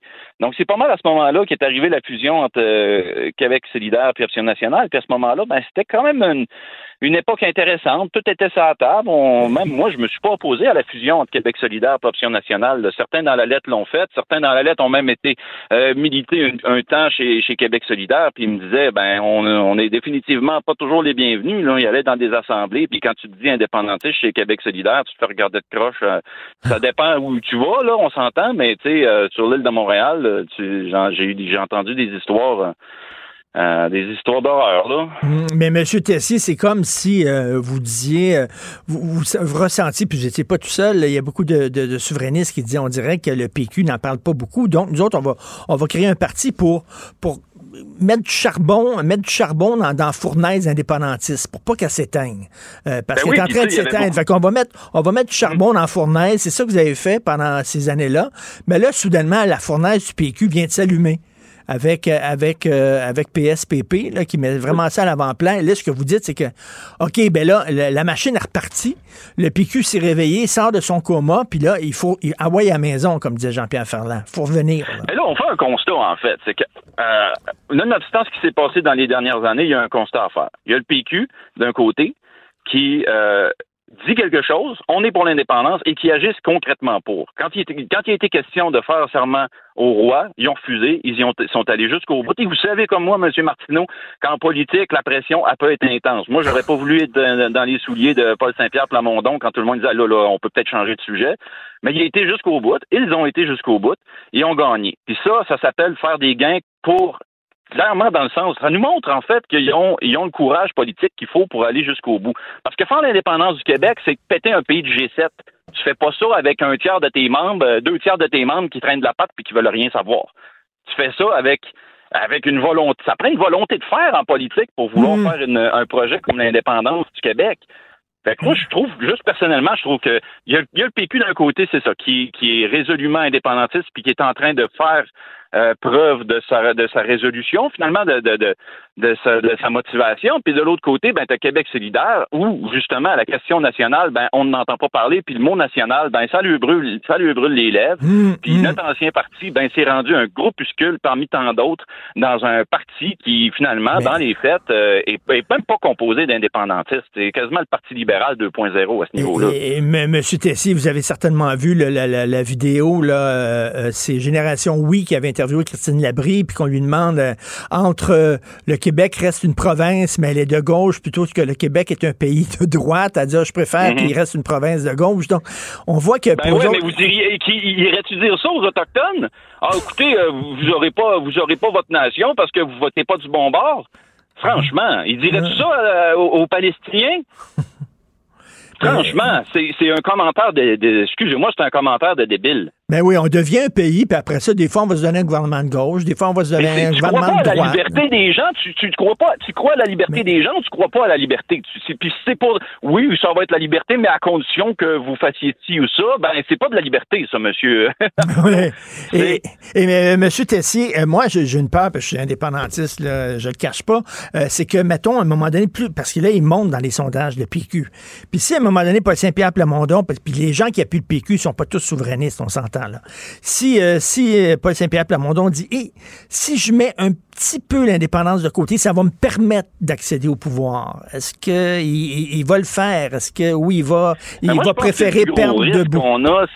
c'est le plus gros risque qu'on a, ça va être là, là, on est en train d'assister à une déconfiture de la CAQ, puis la seule chose qui unit ce parti-là, c'est le pouvoir. Fait que là, les rats vont vouloir quitter le navire, puis le problème, c'est que là, le PQ a juste trois, tu sais, sont juste trois députés. Il va falloir qu'ils, s'ils veulent administrer le, le- le- le Québec dans un prochain gouvernement, il va falloir qu'il se trouve du monde qui ont de l'expérience. Fait qu'il va falloir que, nécessairement qu'ils, peut-être qu'ils laissent rentrer quelques anciens, euh, euh, quelques anciens caquistes. Fait que c'est- moi, j'ai peur que ça soit à ce niveau-là. Tu sais, c'est beaucoup au niveau du caucus que ça va, que j'ai l'impression que ça va gagner, là, si vous me permettez l'expression, là.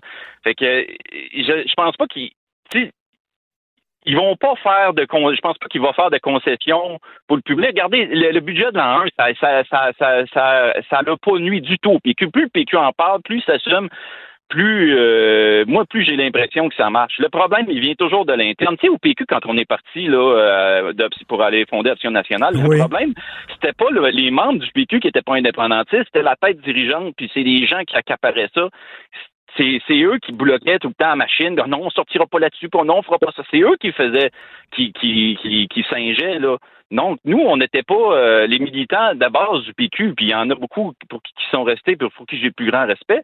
Euh, tu sais, ils, ils sont, ils sont restés, puis qui ont toléré les années de, de, de, de, de, de- mettons, plus molles. Oui. Ben, tu sais, euh, il reste que c'est du monde qui ont le cœur à bonne place. Pareil chez, chez Québec solidaire, là, tu sais, euh, Sol Zanetti, moi, j'ai le plus grand respect pour ce gars-là. Il continue à faire des tournées, puis à, à- à essayer de promouvoir l'indépendance. Mais c'est juste qu'à un moment donné, il faut qu'il se rende compte que c'est une perte de temps.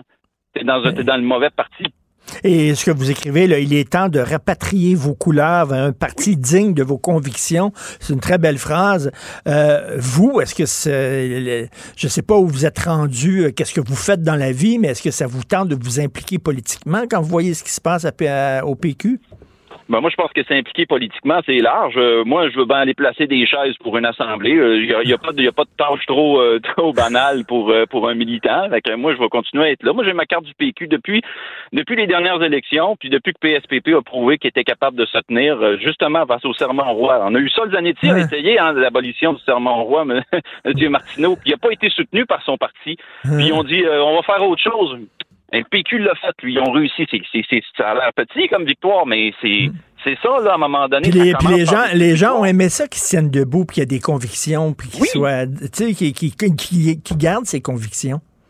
Ben, les Québécois, Hmm. ils veulent, ils veulent, ils veulent quelqu'un qui est en aide, puis ils veulent quelqu'un qui, qui, qui veut, qui veut gouverner, qui a le goût d'y aller. Moi, je vais vous dire, entre vous et moi, de toute façon, j'ai l'impression que QS, il a plus peur du pouvoir qu'il a peur de pas le prendre, parce que s'ils sont rendus là, imaginez-vous comment, comment ça serait la négociation dans le secteur public en ce moment. Eh ben. C'est eux qui étaient au pouvoir. Mais, hey, monsieur Benjamin, voir une série là-dessus, moi. Benjamin Tessier, euh, je, je sens la fougue, mon Dieu, dans votre voix que, que Pierre Falardeau avait, puis qu'il il nous manque un, il nous manque un peu. Je sens ça chez vous, cette fougue-là. Benjamin Tessier, c'est une super bonne lettre. Je conseille aux gens de la lire. La fin du mirage solidaire. Merci. Bonne journée. Merci. Merci, au revoir. Artiste de la satire, il dénonce les incohérences et l'ironie à la fois. Richard Martineau. Joseph Facal. J'espère que tu ne me mets pas dans la position impossible de te riposter en essayant de défendre la cohérence de cette incohérence absolue, là. La rencontre, Facal, Martineau. Attends une minute, Joseph. Il y a encore une panne chez vous? Oui, oui, oui, Richard, écoute, euh, excuse-moi, et, et je demande aussi à nos auditeurs de me pardonner si euh, euh, je sonne un petit peu euh, cacane, sais, comme Pink Floyd au Stade olympique en 1977. Euh, mais effectivement, je te parle sur mon, mon cellulaire que je tiens un peu, euh, tu sais, comme un peu tout croche, là, parce que effectivement, Internet euh, vient de planter. Ce matin, c'est un peu par intermittence, et là, vraiment, c'est parti. Alors ici, on a une belle grosse tempête de neige. Je regarde par mon bureau, puis je me sens comme dans Docteur Givago. ah ben, tu voulu aller t'installer à la campagne, ben voilà, c'est ce qui arrive. Euh, écoute, euh, je, je veux te dire, je sais que tu veux parler des négociations, mais rapidement, mon collègue euh, et ami ici, Alexandre Moranville, euh, Wallet, il vient de me montrer une affiche qui circule sur les médias sociaux.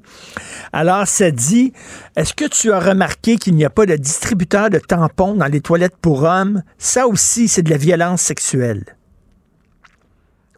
Euh, écoute, euh, Richard, je, me suis toujours considéré comme quelqu'un qui a un certain sens de la répartie, mais là, vraiment, je suis, je suis un peu bouche bée.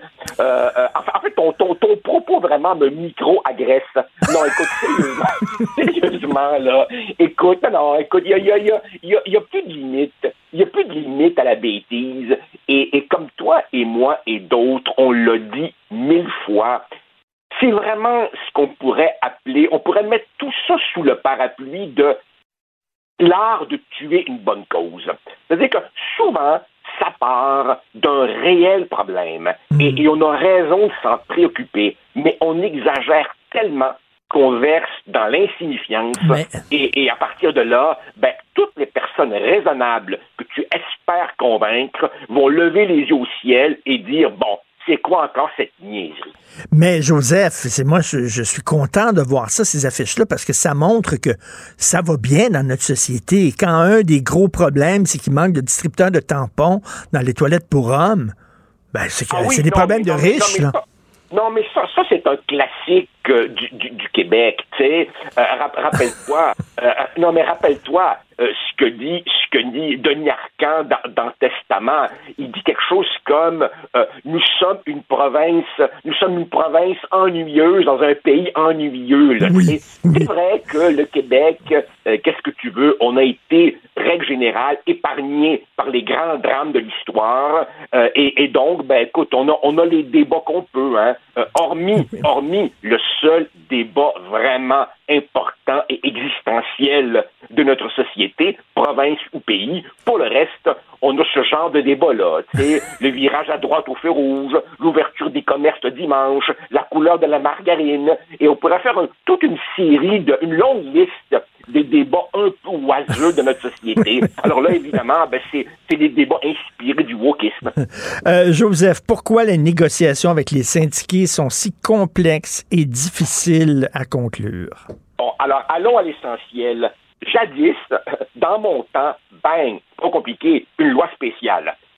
Sauf que euh, peu de gens savent que la dernière fois qu'un gouvernement a voulu régler par une loi spéciale, c'était Philippe Couillard en 2015 et ce fut invalidé par les tribunaux qui disaient non, une loi spéciale, c'est tout simplement une négation du principe même du droit à la négociation. Donc, si tu veux, la jurisprudence a évolué dans un sens favorable aux syndicats. Tu ne peux plus aussi facilement que jadis sortir la massue.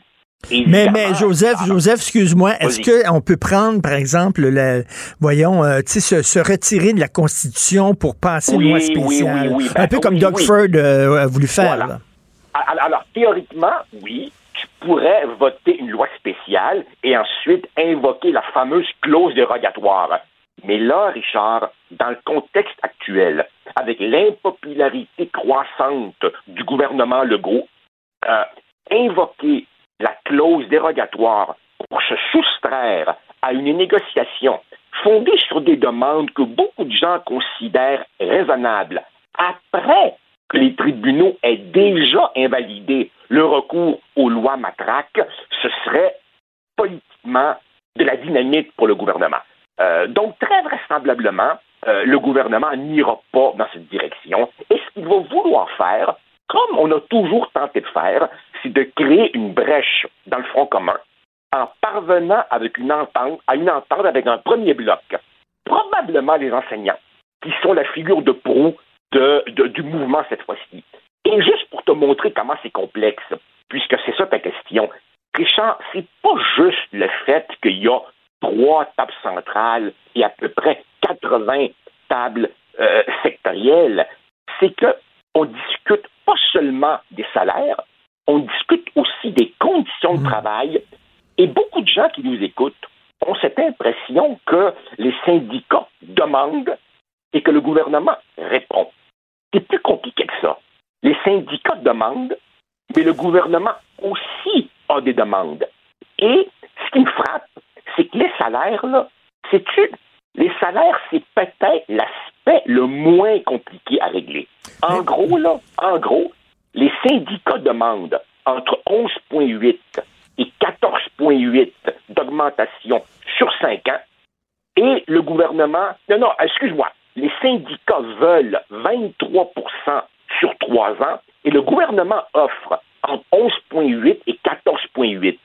On peut certainement, j'imagine, s'entendre à 17, 18. Mais, mais Joseph, Joseph, euh, j'ai- j'ai parlé à des syndiqués, euh, euh, puis aussi à des, à, à des euh, comme Éric Gingras, puis tout ça, des boss syndiqués là, et euh, des boss des centrales, et tu sens que vraiment le nerf de la guerre, c'est plus les conditions de travail. Absolument. Ils, ils peuvent jouer, là, ils vont s'entendre, ils savent qu'ils vont s'entendre sur le- les salaires, puis ils sont prêts à faire des compromis, ces salaires. Ils sont pas fous.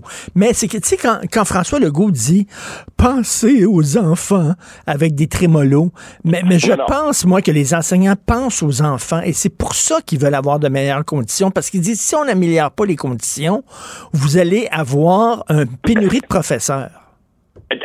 D'abord, d'abord, tu as raison. Quand euh, François Legault sort le violoncelle, ça marche pas mal moins que dans le temps de la pandémie. Le, le, le, le, le, le- le capital de mon oncle, père de la famille, et que je vous aime bien, ta, ta, euh, ça marche beaucoup moins qu'une coupe d'années. Maintenant, dans les conditions de travail, tu as tout à fait raison, c'est ça vraiment le, le nœud de la guerre, mais c'est pas facile. Je te donne un exemple. Les profs disent on voudrait des classes moins nombreuses et on voudrait aussi qu'un moins grand nombre d'enfants à problème se concentrent dans un même groupe. C'est parfaitement raisonnable. Le problème, évidemment, c'est que plus de classes signifie plus de profs. Or, il y a déjà une pénurie de profs. Donc, tu ne peux pas du jour au lendemain créer des profs. Donc, c'est pas simple. Ensuite, les profs disent, et, je les comprends parfaitement, ils disent euh, beaucoup d'entre nous sommes à statut précaire. Pourriez-vous régulariser notre situation? D'accord, c'est très raisonnable. Qu'est-ce qu'on entend souvent par un prof à statut précaire? C'est un prof qui se voit donner sa tâche au dernier moment, juste avant la rentrée. Je comprends que c'est frustrant. Mais sais-tu pourquoi c'est comme ça? Tout simplement parce que les écoles elles-mêmes ne savent qu'au dernier moment combien elles auront d'élèves. Donc, combien de classes il faudra ouvrir. Euh, do- donc, il y a plein de petites affaires comme ça qui sont, qui sont pas simples. Prends la santé, par exemple. Alors, évidemment, le, le réseau de la santé vit une hémorragie euh, euh, vers les, les agences euh, privées et le gouvernement, évidemment, voudrait essayer de rapatrier une partie de ce personnel parti au privé vers le public. Et là, évidemment, pour convaincre ces gens-là de quitter le privé et de revenir dans le public, il faut évidemment que tu reconnaisses l'ancienneté qu'ils ont acquis dans le privé. Et les syndicats disent non. Donc, de part et d'autre, tu sais, il y a des demandes qui sont raisonnables. Mais en même temps, tu sais, c'est l'œuf et la poule. Il manque de profs parce que le ratio maître-élève est trop élevé. Euh, trop d'élèves, vous avez les profs. Mais le ratio, on peut pas baisser ce ratio-là parce qu'il manque de profs. Tu comprends? Exactement. C'est que Et- là, à un moment le donné, et là, le syndicat me dit, mais il faut commencer quelque part. Si, à un moment donné, on baisse le ratio, puis les classes sont moins nombreuses, avec moins de colours, là, il va y avoir une arrivée de profs qui vont venir. Oui. Et il faut commencer quelque part. Oui, oui, non, je, je- je- je suis assez d'accord avec ça. En même temps, tu sais, euh, le gouvernement va te dire, ça prend quand même un certain nombre d'années pour euh, former des profs. Non, non, je suis assez d'accord avec ça. Cette demande est, est- est raisonnable. Mais tu vois, je pense que le salaire euh, n'est pas le principal enjeu. Ça se joue sur un tas de petites affaires. C'est comme par exemple, euh, bon, il est question d'avoir des primes pour, dans, dans la santé, le travail de nuit, le travail de soir, le travail de fin de semaine. Ça me semble raisonnable. Euh, les syndiqués disent euh, il faudrait qu'il y ait des ratios. Euh, il, il- il paraît- il faudrait, par exemple, qu'il y ait un maximum de patients par infirmier ou infirmière. Ben, sais-tu quoi? Ça existe dans d'autres provinces. Donc, il me semble que oui, ça pourrait être importé euh, au Québec. Alors, tu vois, moi, j'ai confiance que euh, il peut y d'avoir un déblocage. Mais ça bouge, là. On a l'impression que ça bouge. Un des problèmes, c'est que je trouve que la Fédération autonome de l'enseignement, ils ont sorti l'arsenal nucléaire bien trop tôt. La grève est limitée. Euh, C'est parce que la façon dont c'est faite, la FAE, c'est si, si tu votes une grève, c'est nécessairement une grève illimitée. Il y a quelque chose qui ne tient pas debout, là. Alors, c'est sûr, c'est sûr. Euh, c'est- c'est- hi- hi- historiquement, ça a souvent été euh, le syndicat le plus, euh, et ici, je, je, je cherche un mot pour ne pas être trop blessant, disons, disons le syndicat le plus militant. Bon. Et quand, euh, d'entrée de jeu, d'entrée de jeu, tu dis, euh, nous, c'est illimité et on va jusqu'au bout, et que tu es comme à la veille de Noël, ben c'est sûr que ça crée un climat de, de, de durcissement, là, tu sais. Euh, mais bon, moi, moi, je te dirais que euh, une des dernières fois qu'on s'était parlé de ça, toi et moi, je t'avais dit, ça va durer longtemps, cette affaire-là. Moi, je me trompe peut-être, mais je sens de Moi part aussi. et d'autre un désir de régler Oui. pour un paquet de raisons. Pour un paquet de raisons. Moi aussi. Et euh, il faut que le gouvernement comprenne euh, que s'ils sont sortis en grève, les enseignants, c'est parce qu'ils ont les enfants à cœur, parce qu'ils voient que le, le- la façon dont ça fonctionne, tu sais, avoir euh, un enfant dans une classe qui change de prof euh, aux deux, aux trois semaines, c'est pas bon pour l'enfant non plus, là. Absolument. Et moi, moi, Richard, honnêtement, je dois te dire que, évidemment, c'est purement pifométrique dans la mesure où je ne suis pas aux tables de négociation et je n'ai aucune espèce d'information privilégiée sur ce qui s'y passe, mais j'écoute autour de moi, je me promène, je consulte les médias et il serait probablement exagéré il serait probablement exagéré de dire qu'il y a une énorme vague de sympathie euh, populaire pour les syndiqués. Mais indéniablement, indéniablement, ils sont, ils, ils- ils tiennent une cause, ils ont une position qui, dans l'opinion publique, est beaucoup plus défendable que lors des rondes précédentes. Et évidemment, tout ça est en lien avec le fait que le gouvernement ne s'est vraiment pas aidé lui-même en, en votant un, un 30% d'augmentation aux députés. Nonobstant, on peut penser des salaires des députés. Il y aura un long débat à faire là-dessus. C'est le timing de la chose. Ben, attends, mais puis le- le- le- Pour ne rien dire des Kings de Los Angeles. Exactement. Alors là, vraiment, c'est le bout du bout. là. Ben oui, ça, c'était vraiment là, tu sais, la, la paille qui casse le dos du chameau, comme on dit en anglais. Ben écoute, bonne chance avec tes pannes et ta tempête. Je te laisse avec le docteur Jivago. On se reparle demain. Salut. Salut, Richard. Richard Martineau. Plongé dans l'actualité avec des observateurs qui pensent à contre-courant. Alors, vous le savez, je ne suis pas Monsieur Sport, mais je lis re- religieusement la chronique de Jean-Nicolas Blanchet, qui est adjoint directeur des sports au Journal de Montréal, Journal de Québec, aussi euh, chroniqueur sportif d'opinion, parce que c'est un sacré bon chroniqueur. Et là, il y en a sorti une Christie bonne. Vraiment, là. Jean-Nicolas Blanchet est avec nous. Salut, Jean-Nicolas.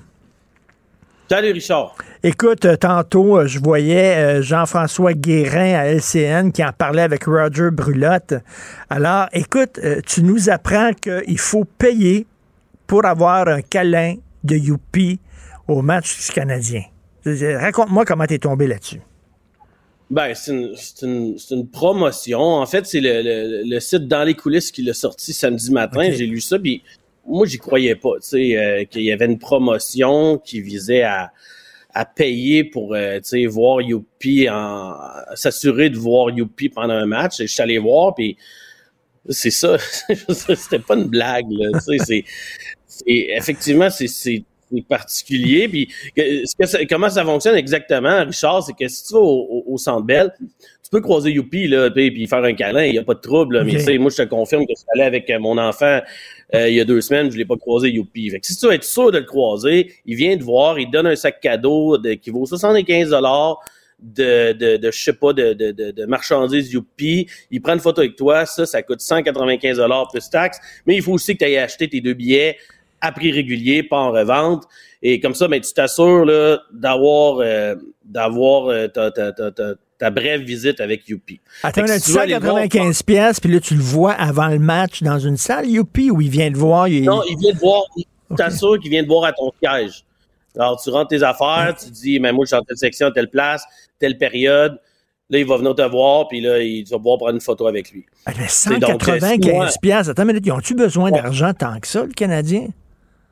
Ben, le Canadien vaut 2,5 milliards de dollars. Dans les, les bénéfices, le Canadien est une des équipes qui, qui est la, plus, ren- la plus rentable, la plus payante à toutes les années. Mais euh, c'est, ça qui est un peu c'est ça qui est un peu étrange, Richard. Euh, Il y a des, certains marchés où euh, on a besoin d'un spectacle à côté du hockey parce que c'est moins des puristes de hockey, mais de voir le Canadien plonger dans dans ce genre de promotion-là, je pense que c'est ça qui, qui, qui choque beaucoup de gens, tu sais, parce que Ben il il y a d'autres équipes qui font, là, mais tu sais, comme moi, je disais, je veux dire, moi, si mon voisin à côté, il y a un Père Noël gonflable que je trouve horrible, ça veut pas dire que je vais trouver que c'est une bonne idée puis je vais faire la même chose, là.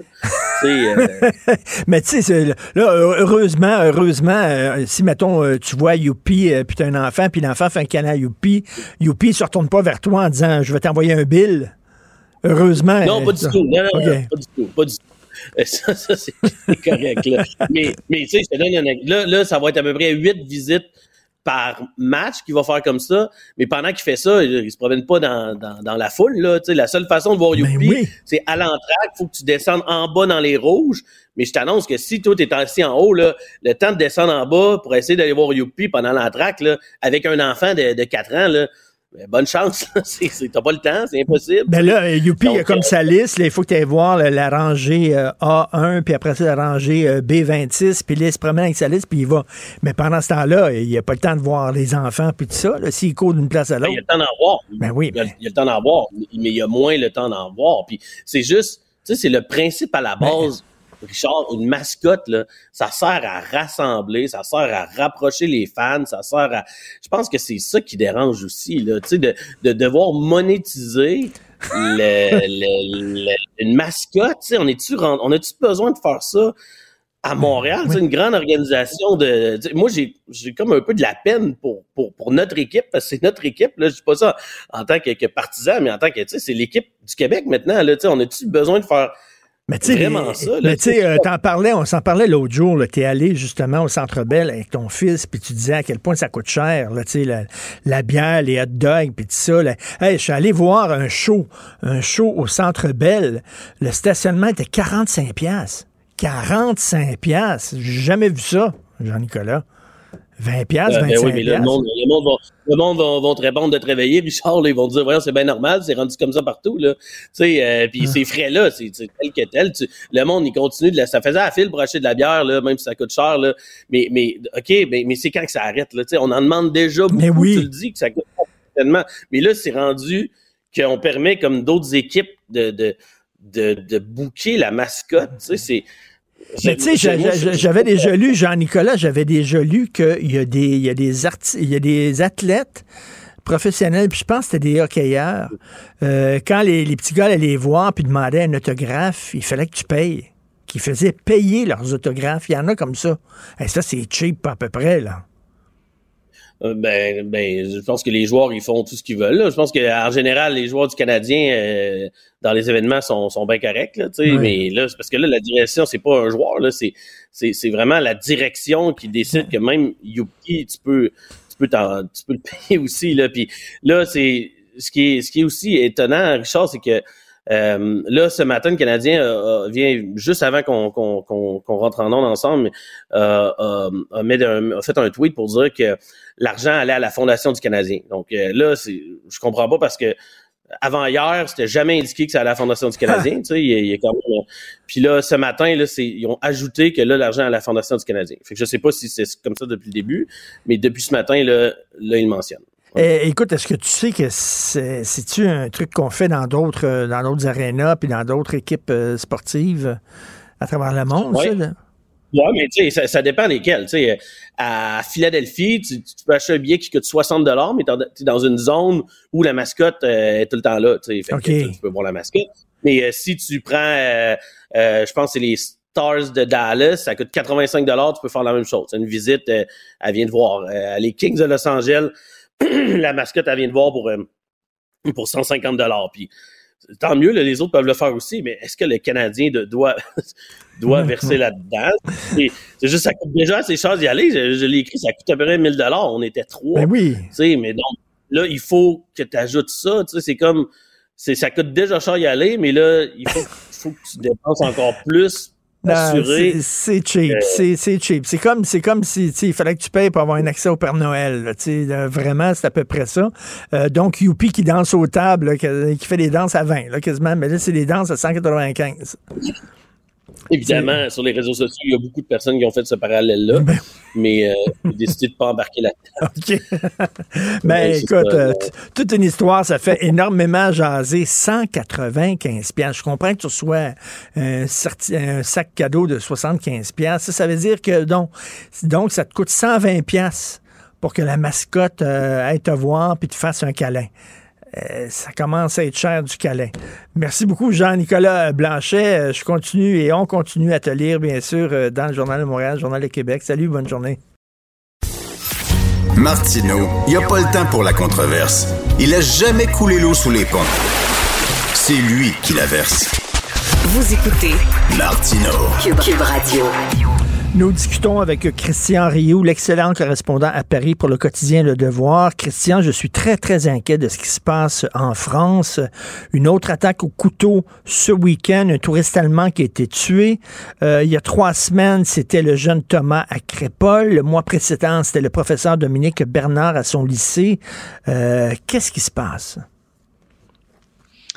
Écoutez, c'est la, la, triste, euh, je vous dirais, la triste réalité euh, française. Euh, on est, on est presque en train de s'habituer à ça. Hein. Les gens, les gens en parlent, les gens les gens, de, je dirais, à la limite, ne se promènent plus tout à fait de la même façon euh, dans les rues. Hein. Le, Parisien normal, euh, quand il entend un cri, quand il, quand il voit que des gens se déplacent rapidement, euh, il, est sur ses gardes. On, vit à, Paris, dans une ville, et pas seulement à Paris. Imaginez Bernard, c'était à Arras et Thomas, c'était à Crépol. Vous voyez, c'est à mmh. Crépol, dans un village de, de 500 habitants. Donc, euh, oui, euh, c'est la triste réalité française où, où euh, n'importe qui, à, n'importe quel moment, euh, peut se déclarer terroriste et tout à coup euh, se mettre à sauter sur son sur son voisin euh, et, et, le, et le, le larder de coups de, de coups de couteau. Hein.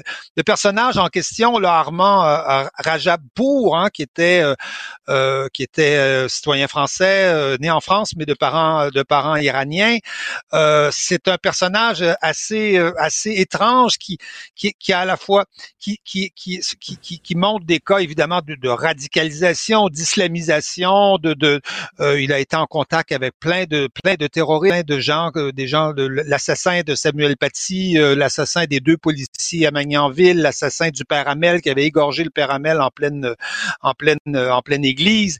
c'est des gens qu'il a connus, c'est des gens qu'il a qu'il a contactés. En même temps, c'est quelqu'un qui a des qui a des problèmes psychiatriques visiblement.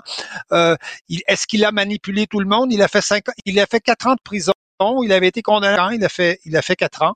On, se demande si on a voulu le récompenser en lui, en lui donnant une année de, une année. Est-ce qu'il a manipulé tout le monde? À la fin, son, son médecin disait qu'il n'était plus, euh, qu'il n'était plus euh, terroriste, qu'il n'avait plus de, de, de, de tentation, euh, de, de tentation terroriste, même si sa mère avait prévenu au mois d'octobre les policiers qu'il était dans, dans une mauvaise situation. Alors, je, je dirais que ce cas-là illustre un peu toutes les faiblesses à la, limite et toute la complexité aussi de de, de, de, savoir qui dans un dans un contexte euh, qui est un contexte quand même de c'est ce que le, le, le, le spécialiste Gilles Kepel appelle un, un djihadisme, un terrorisme d'atmosphère, c'est-à-dire que euh, vous ne savez pas qui demain matin peut tout à coup se, se, se, se, se, on dit se radicaliser, même si le, le mot est un peu est un peu ridicule à mon avis, mais peut tout à coup se passer passer à l'acte.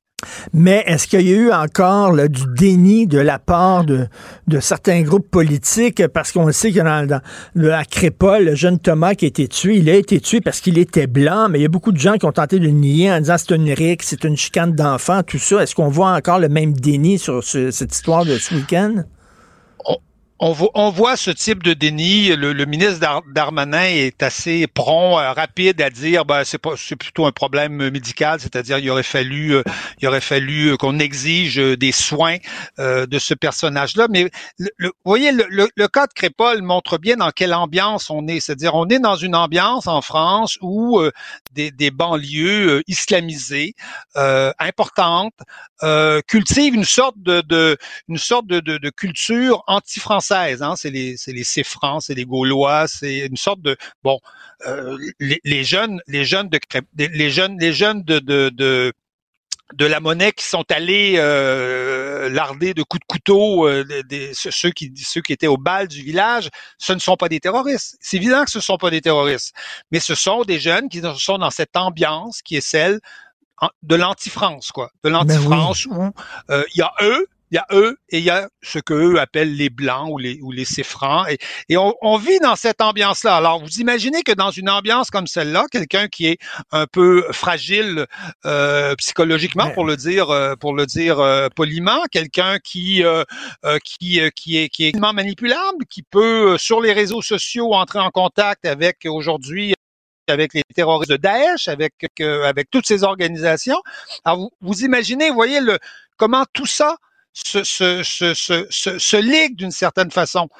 Euh, il, y a, il, y a 80, euh, il y a 80 djihadistes qui sortent de prison à chaque année en France, qui reviennent, il y en a qui reviennent de Syrie. Alors vous voyez comment tous ces facteurs, je dirais quelque part, mmh. se liguent pour pour créer une atmosphère qui est celle euh, où quelqu'un, n'importe qui, pourrait passer à l'acte euh, à l'acte demain matin.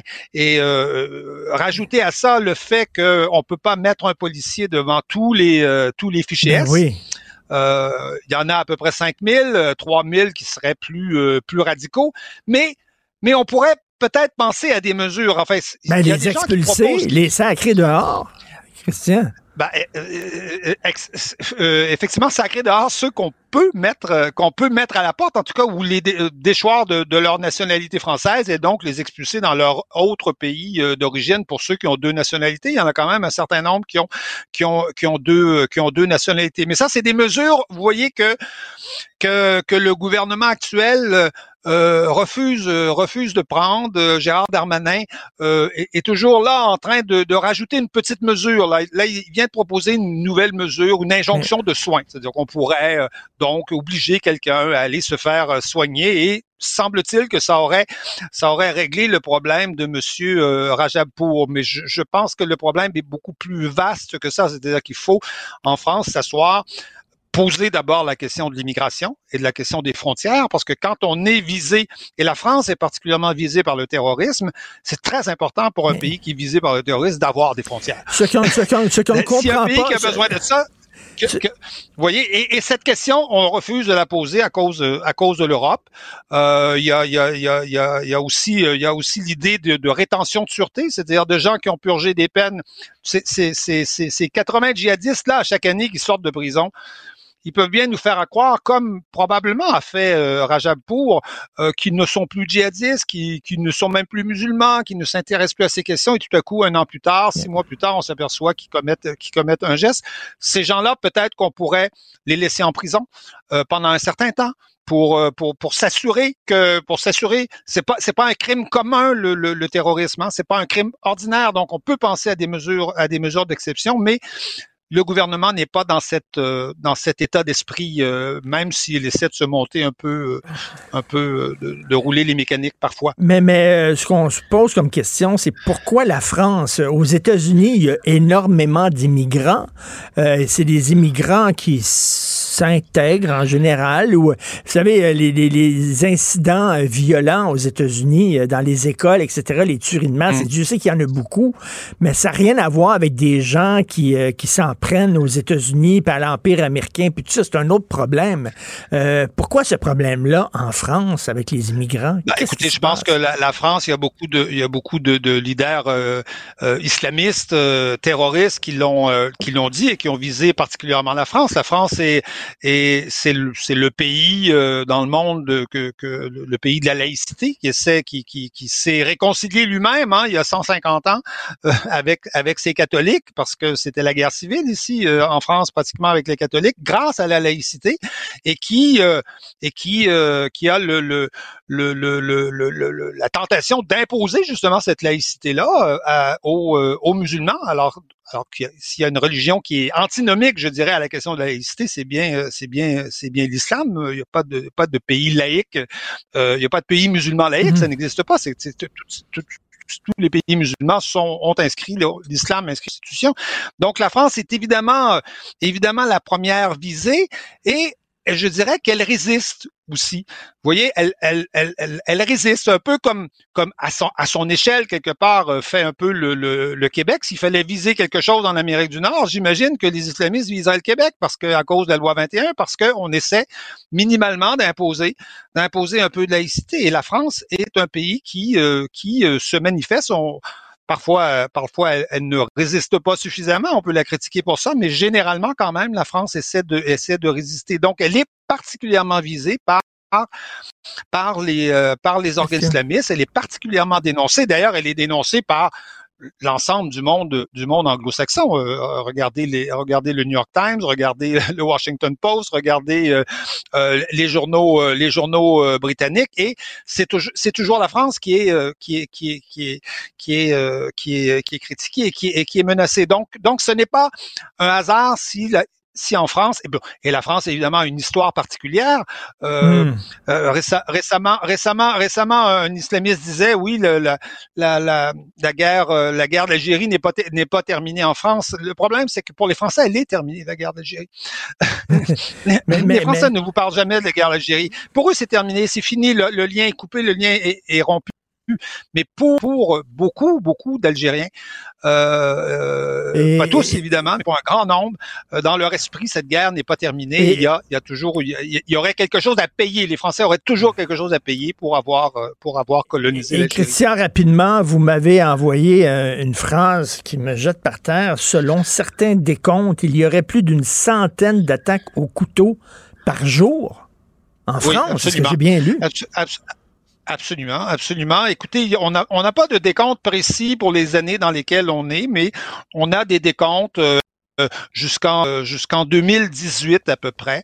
Et si si on extrapole, c'est-à-dire si on regarde le nombre d'attaques au couteau sur, euh, sur, sur un certain nombre d'années, on divise par un nombre d'années, puis on essaie de voir. Oui, on- il y aurait certainement certaines 120 attaques au couteau euh, par, euh, par jour euh, en France. Oui, l'attaque au couteau est quelque chose qui est devenu euh, Ah. qui est devenu euh, courant en France, qui est devenu euh, quelque part euh, euh, normal. Euh, et c'est lié, je pense que on- personne, personne le- peut nier ça. C'est lié à l'explosion d'une criminalité, euh, notamment dans les banlieues françaises et dans les quartiers, euh, dans les quartiers immigrants. Le couteau étant l'arme, une arme de prédilection par, par euh, de, de ces, euh, de ces, de ces gens, de ces quartiers, de, de des jeunes là qui ont, euh, qui ont, euh, qui ont tué Thomas. Euh, c'est ce type, ce type de, ce type d'attaque est devenu en France courant et je, je, vous- je vous le dis, on, on ne se promène plus à Paris comme on se promenait euh, On sait qu'une attaque au couteau, c'est quelque chose de, de, Très- de possible et qui peut euh, qui peut arriver dans n'importe quelle circonstance. Je vous dis, c'est cette espèce d'ambiance hein, permanente qui, en France aujourd'hui, euh, fait- crée une sorte de, de, de climat absolument, euh, absolument euh, insupportable et, Et- qui euh, Et où on chacun pense, on- finit par s'habituer à ça. En tout cas, on pense euh, au titre du livre de Laurent Berton, La France euh, orange mécanique. C'est exactement Absolument. ça. Malheureusement, Tout- merci. tout à fait. Merci, Christian Rioux. Bonne journée. On continue de vous lire dans le devoir. Merci. À- Merci, à bientôt. Au revoir. bientôt. Martino. L'opinion populaire.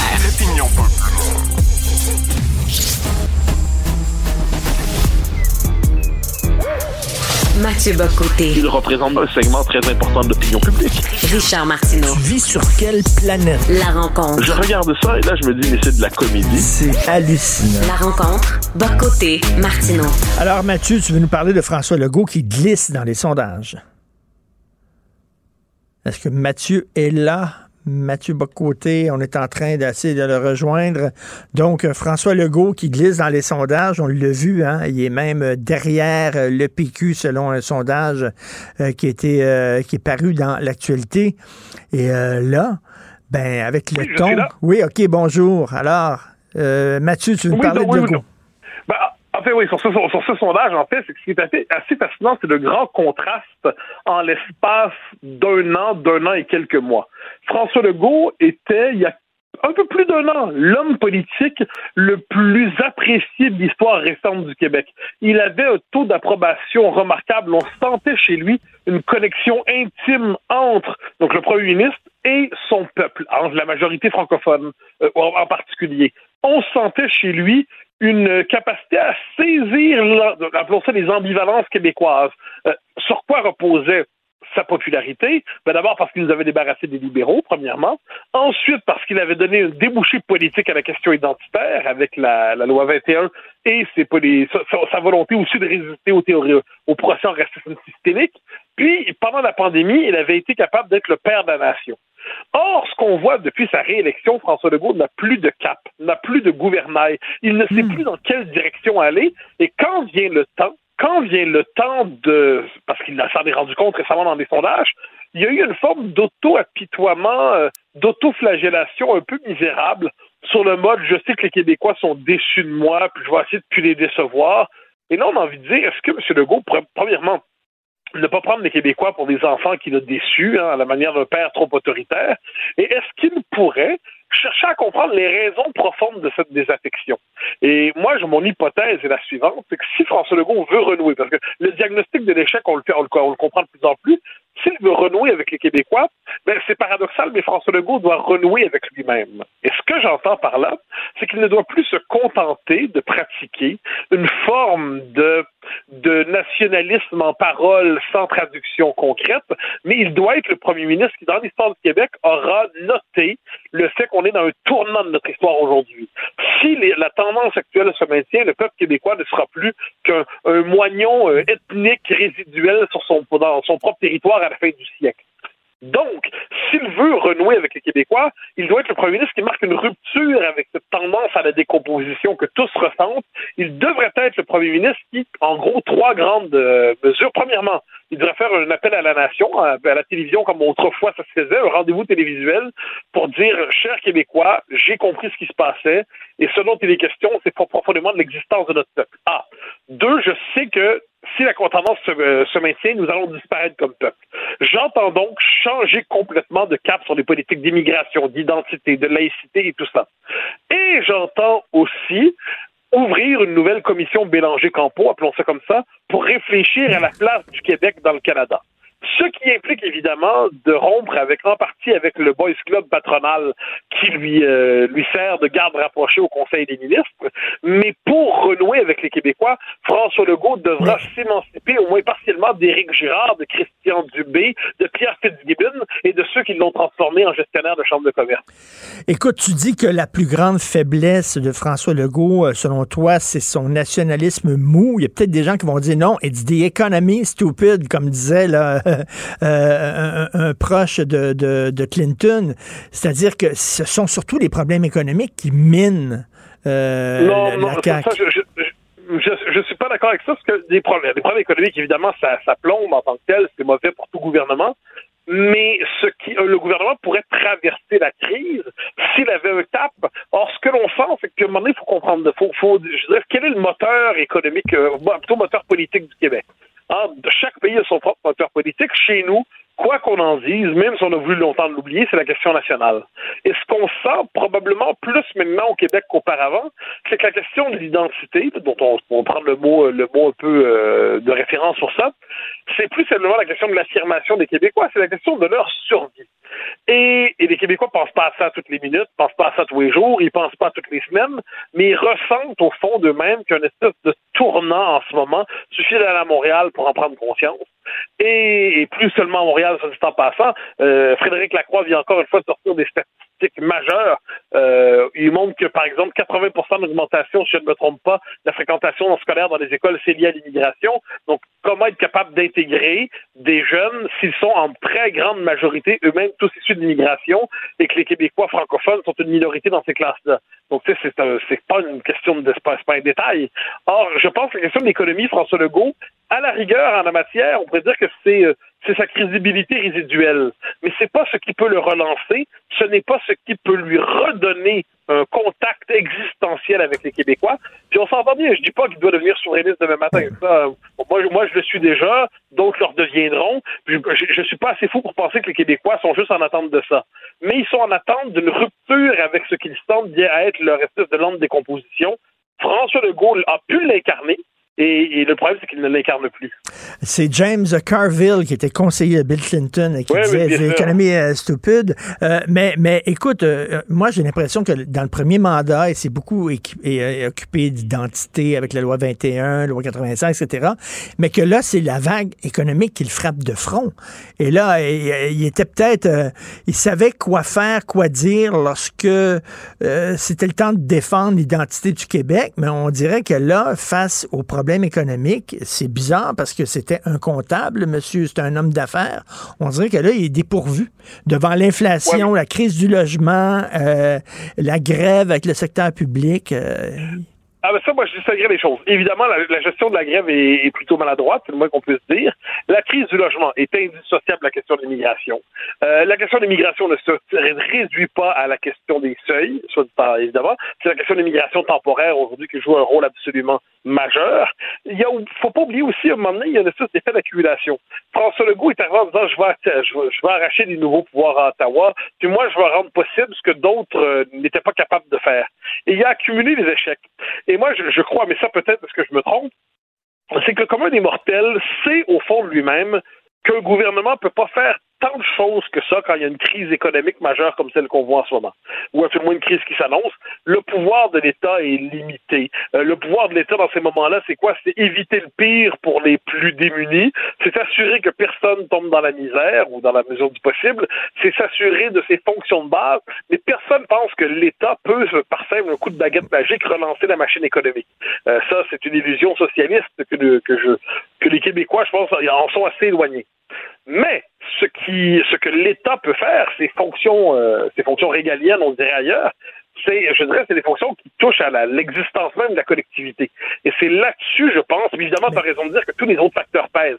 Une mauvaise gestion de la, de, la, grève euh, dans la fonction publique, plus la, les, les, progrès de développement économique qui semblent terriblement en 1993, plus les questions identitaires, plus tout ça, mais au final, au final, dans l'histoire du Québec, c'est le nationalisme qui permet normalement aux hommes politiques de renouer avec les Québécois. La comparaison qu'on pourrait faire, c'est avec Robert Bourassa.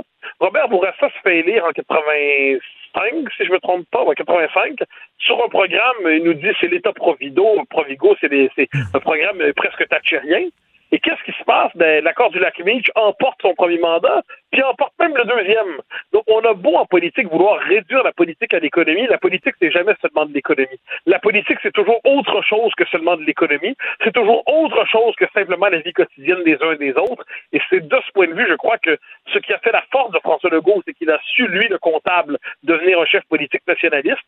Ce qui fait la faiblesse de François Legault, c'est qu'il ne sait plus être ce chef nationaliste que les Québécois ont découvert et apprécié mhm. de 2018 à 2021-22.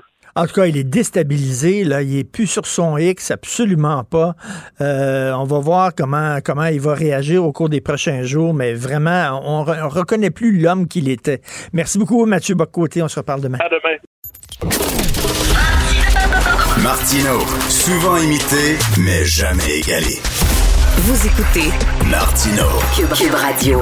Il y a des gens derrière dont l'intention est carrément de renverser ce système-là. Luc la liberté. Contre pas une refonte du système. On est contre le système. Point. La rencontre La Liberté Martino.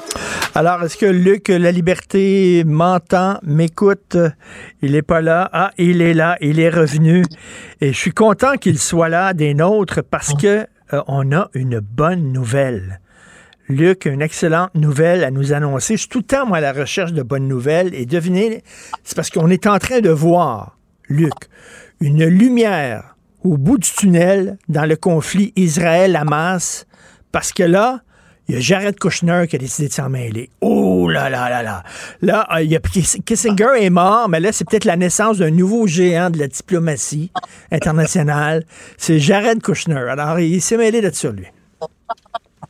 Voilà, écoute, ça pourrait être une bonne nouvelle pour l'administration Biden. Et qui aurait dit que toi et moi, on en viendrait à parler d'une association possible entre l'héritage de Donald Trump au plan politique et, bien entendu, la gestion de Joe Biden? Donc, il n'y a pas de petit gain. Si on peut euh, prendre la vague là-dessus, que ce soit utile dans le conflit, ben écoute, allons-y. Euh, ce qui est intéressant dans le cas de Jared Kushner, c'est euh, et c'est le site Axios aux États-Unis qui nous divulguait en primeur tôt ce matin. Donc, le lien et la participation, surtout de Jared Kushner, entre le lien entre le Qatar et le Hamas faut savoir, puis on le sait, que le Qatar est un joueur déterminant avec lequel les États-Unis négocient, avec lequel les États-Unis s'entretiennent depuis longtemps. Et le Qatar a une porte d'entrée en Palestine et est une porte d'entrée pour des négociations également avec le Hamas. Quand on parle d'argent, quand on parle même de salaire parfois versé aux gens qui travaillent en, Palestine, le Qatar a avancé des fonds pour ça. Le Qatar fournit du pétrole et le Qatar est même venu en aide aux démunis, à ceux qui souffrent le plus en Palestine. Et depuis George W. Bush, les États-Unis savent que le Qatar est un, euh, agent de liaison, si on veut, de la part pour les Américains. Le Qatar est un agent de liaison auprès du Hamas. Donc, euh, et, je répète, hmm. là, on parle d'administrations totalement différentes. Biden, Trump, Obama, Bush Jr., tous ces gens-là savent que le Qatar est en mesure de s'entretenir avec le Hamas et on dit, ben, pourquoi ne pas garder au moins, minimalement, un canal de négociation ouvert? Donc, allons-y avec le Qatar. Où est-ce que Jared Kushner entre en scène là-dedans? Ben Jared Kushner fait partie, euh, faisait partie, donc, était un des, conseillers informels, sans avoir de, de titre de secrétaire il était, puis on s'était moqué un peu de ça, hein, il était censé nous ramener d'ailleurs la, paix au Proche-Orient. C'est le lourd mandat que lui avait confié son beau-père. Mais voilà qu'à New York, récemment, euh, Jared et Ivanka se sont entretenus directement avec un groupe d'hommes d'affaires, mais auquel se joignait également le premier ministre du Qatar. Et ce qu'on a fait ressortir, c'est l'importance, bien sûr, des investissements en dehors de son rôle politique, l'importance des investissements de Jared Kushner dans la région et euh, le rôle de Jared Kushner dans la, j'ai envie d'appeler ça comme ça, la normalisation des relations entre le Qatar et les autres pays arabes. Ça, c'est à l'époque où il sert son beau-père en compagnie indirectement de sa conjointe. Et ce qu'on a fait ressortir, donc, dans ce cas-ci, euh, Jared Kushner aurait exercé des pressions. Il y a un mélange ici de, d'affaires personnelles, d'investissements familiaux, mais aussi un mélange de retombées politiques. Ce qu'on peut deviner, même si on n'a pas toute l'information, c'est qu'on a fait valoir au Qatar que la situation actuelle euh, ne peut pas durer, que le Qatar a intérêt à exercer des pressions sur le Hamas et que tout le monde, et là je le dis au premier titre, tirerait profit de l'opération, c'est-à-dire qu'on stabiliserait les choses dans la région et qu'on permettrait le développement euh, d'affaires. Écoute, Luc, ça, ça s'est fait récemment. C'est une rencontre secrète à New York avec le premier ministre du Qatar. Là, c'est M. Kouchner, Jared Kouchner, il allait là pour défendre ses intérêts personnels. Il n'était pas un envoyé du gouvernement Biden. Non, voilà, c'est là où je dis finalement, il n'y a, pas de petit gain, où il n'y a pas d'économie d'échelle quand on peut parvenir à, faire avancer la situation. Écoute, pour donner une idée à, nos auditeurs, auditrices, à, quel point on, parle d'affaires, il y a des, gestionnaires de portefeuille qui étaient là. Il y a le propriétaire des Patriots de Nouvelle-Angleterre, Robert Kraft, plutôt que de se soucier de la série de défaites de son, de son équipe. Il est là, lui, bien sûr, pour parler également d'investissement. On parle de gens qui ont les poches très, très profondes. Mais tous ces gens-là n'ont pas intérêt à ce que le conflit perdure, à ce que la situation s'envenime ou encore à ce qu'il y ait escalade. Est-ce que les États-Unis, on a parlé d'Henry Kissinger hein, la semaine dernière, est-ce que les États-Unis pourraient tirer profit des relations d'affaires, d'investissements qu'on a en commun? Est-ce que l'administration Biden peut profiter de retomber de ces négociations? Ce serait une pression accrue sur le Hamas pour dire libérer des otages, hein, puis on va faire baisser la pression c'est euh, c'est un développement qui était assez inattendu. Mais mais mais écoute le, le, Hamas le, Hamas euh, on sait que c'est des, des gens euh, ce sont des fondamentalistes religieux. C'est leur croyance là qui, qui, qui les motive. Euh, eux autres, l'argent, est-ce qu'on peut vraiment les faire plier en leur parlant money talks? Je comprends, le money talks, là, mais euh, des fondamentalistes religieux, ce qui les motive, c'est l'idéologie, c'est les idées, c'est les croyances, pas l'argent. Mais mais encore faut-il survivre. Et c'est une des choses qu'on surveille de près depuis le début de ce conflit-là. Bien sûr, on met la pression et, on le comprend. On met la pression sur l'administration Biden, mais sur le gouvernement Netanyahou. Euh, on déplorait encore l'entrée de, de, de, forces armées dans, dans, le sud de Gaza. Donc, on, on a quitté le nord, puis on œuvre maintenant dans le sud, puis on craint toujours pour ces fameuses victimes civiles. Euh, mais de l'autre côté, le Hamas, c'est vrai, tu as parfaitement raison, c'est un groupe terroriste. Et ce sont on, parle d'un groupe qui est doctrinaire, d'un groupe euh, qui, qui va ou qui qui, euh, qui s'investit donc dans le, le, le, caractère religieux de la mission. En même temps, ce régime-là ou ce groupe-là a besoin de survivre. Et la Palestine est pauvre, la Palestine a besoin de tout. Et c'est là où je te disais, moi, je surveille de près les pays autour de cette région-là. On a parlé tous les deux, chacun à notre façon, de l'Iran. Et l'Iran est toujours un joueur dont il faut pas ignorer la donne dans ce dossier-là. Mais si le Qatar dit, écoutez, nous, on coupe les vivres, parce qu'on n'a plus intérêt nécessairement à appuyer le Hamas, euh, le, Qatar, il va aussi de sa, crédibilité ou de ses liens avec le gouvernement américain. On veut continuer à être une préoccupation pour Joe Biden, une préoccupation positive ou encore pour le Congrès américain. Donc, le Qatar a, gros à jouer puis même à perdre dans ce dossier-là. D'où une pression qu'on peut exercer sur le Hamas qui, lui, euh, je le répète, a besoin de tout. Une des choses qu'on a sous-estimé du côté des, Israéliens, on a dit, hein, on détenait ce fameux plan d'attaque du Hamas depuis longtemps, depuis eh un an. Je pense que c'est ce qu'on a sous-estimé. À quel point le Hamas était capable de s'approvisionner ou à quel point le Hamas était soutenu de l'extérieur. Si le Hamas perd un de ses appuis, qui est celui du Qatar, c'est gagnant pour les Américains, ben, c'est gagnant pour Israël aussi. Écoute, comme Et le Qatar dit, préserve ses intérêts personnels il n'y a pas de petits gains, exactement comme tu dis. Là, tu veux nous parler d'une autre, une autre partie d'échecs qui se joue euh, à, l'autre bout du monde, au Congo. Qu'est-ce qui se passe là? Voilà, écoute, j'étais. Euh, ça fait un certain temps que je m'intéresse à ce dossier-là, euh, justement parce qu'il ne défrait pas la chronique, parce qu'on ne le retrouve pas dans les grands médias la plupart du temps. Avec raison, les gens se sont inquiétés pour l'Ukraine, puis l'implication quand on regarde de notre côté le soutien des États-Unis et du Canada à l'Ukraine. On s'intéresse, on vient de le faire, à la question entre Israël et la Palestine.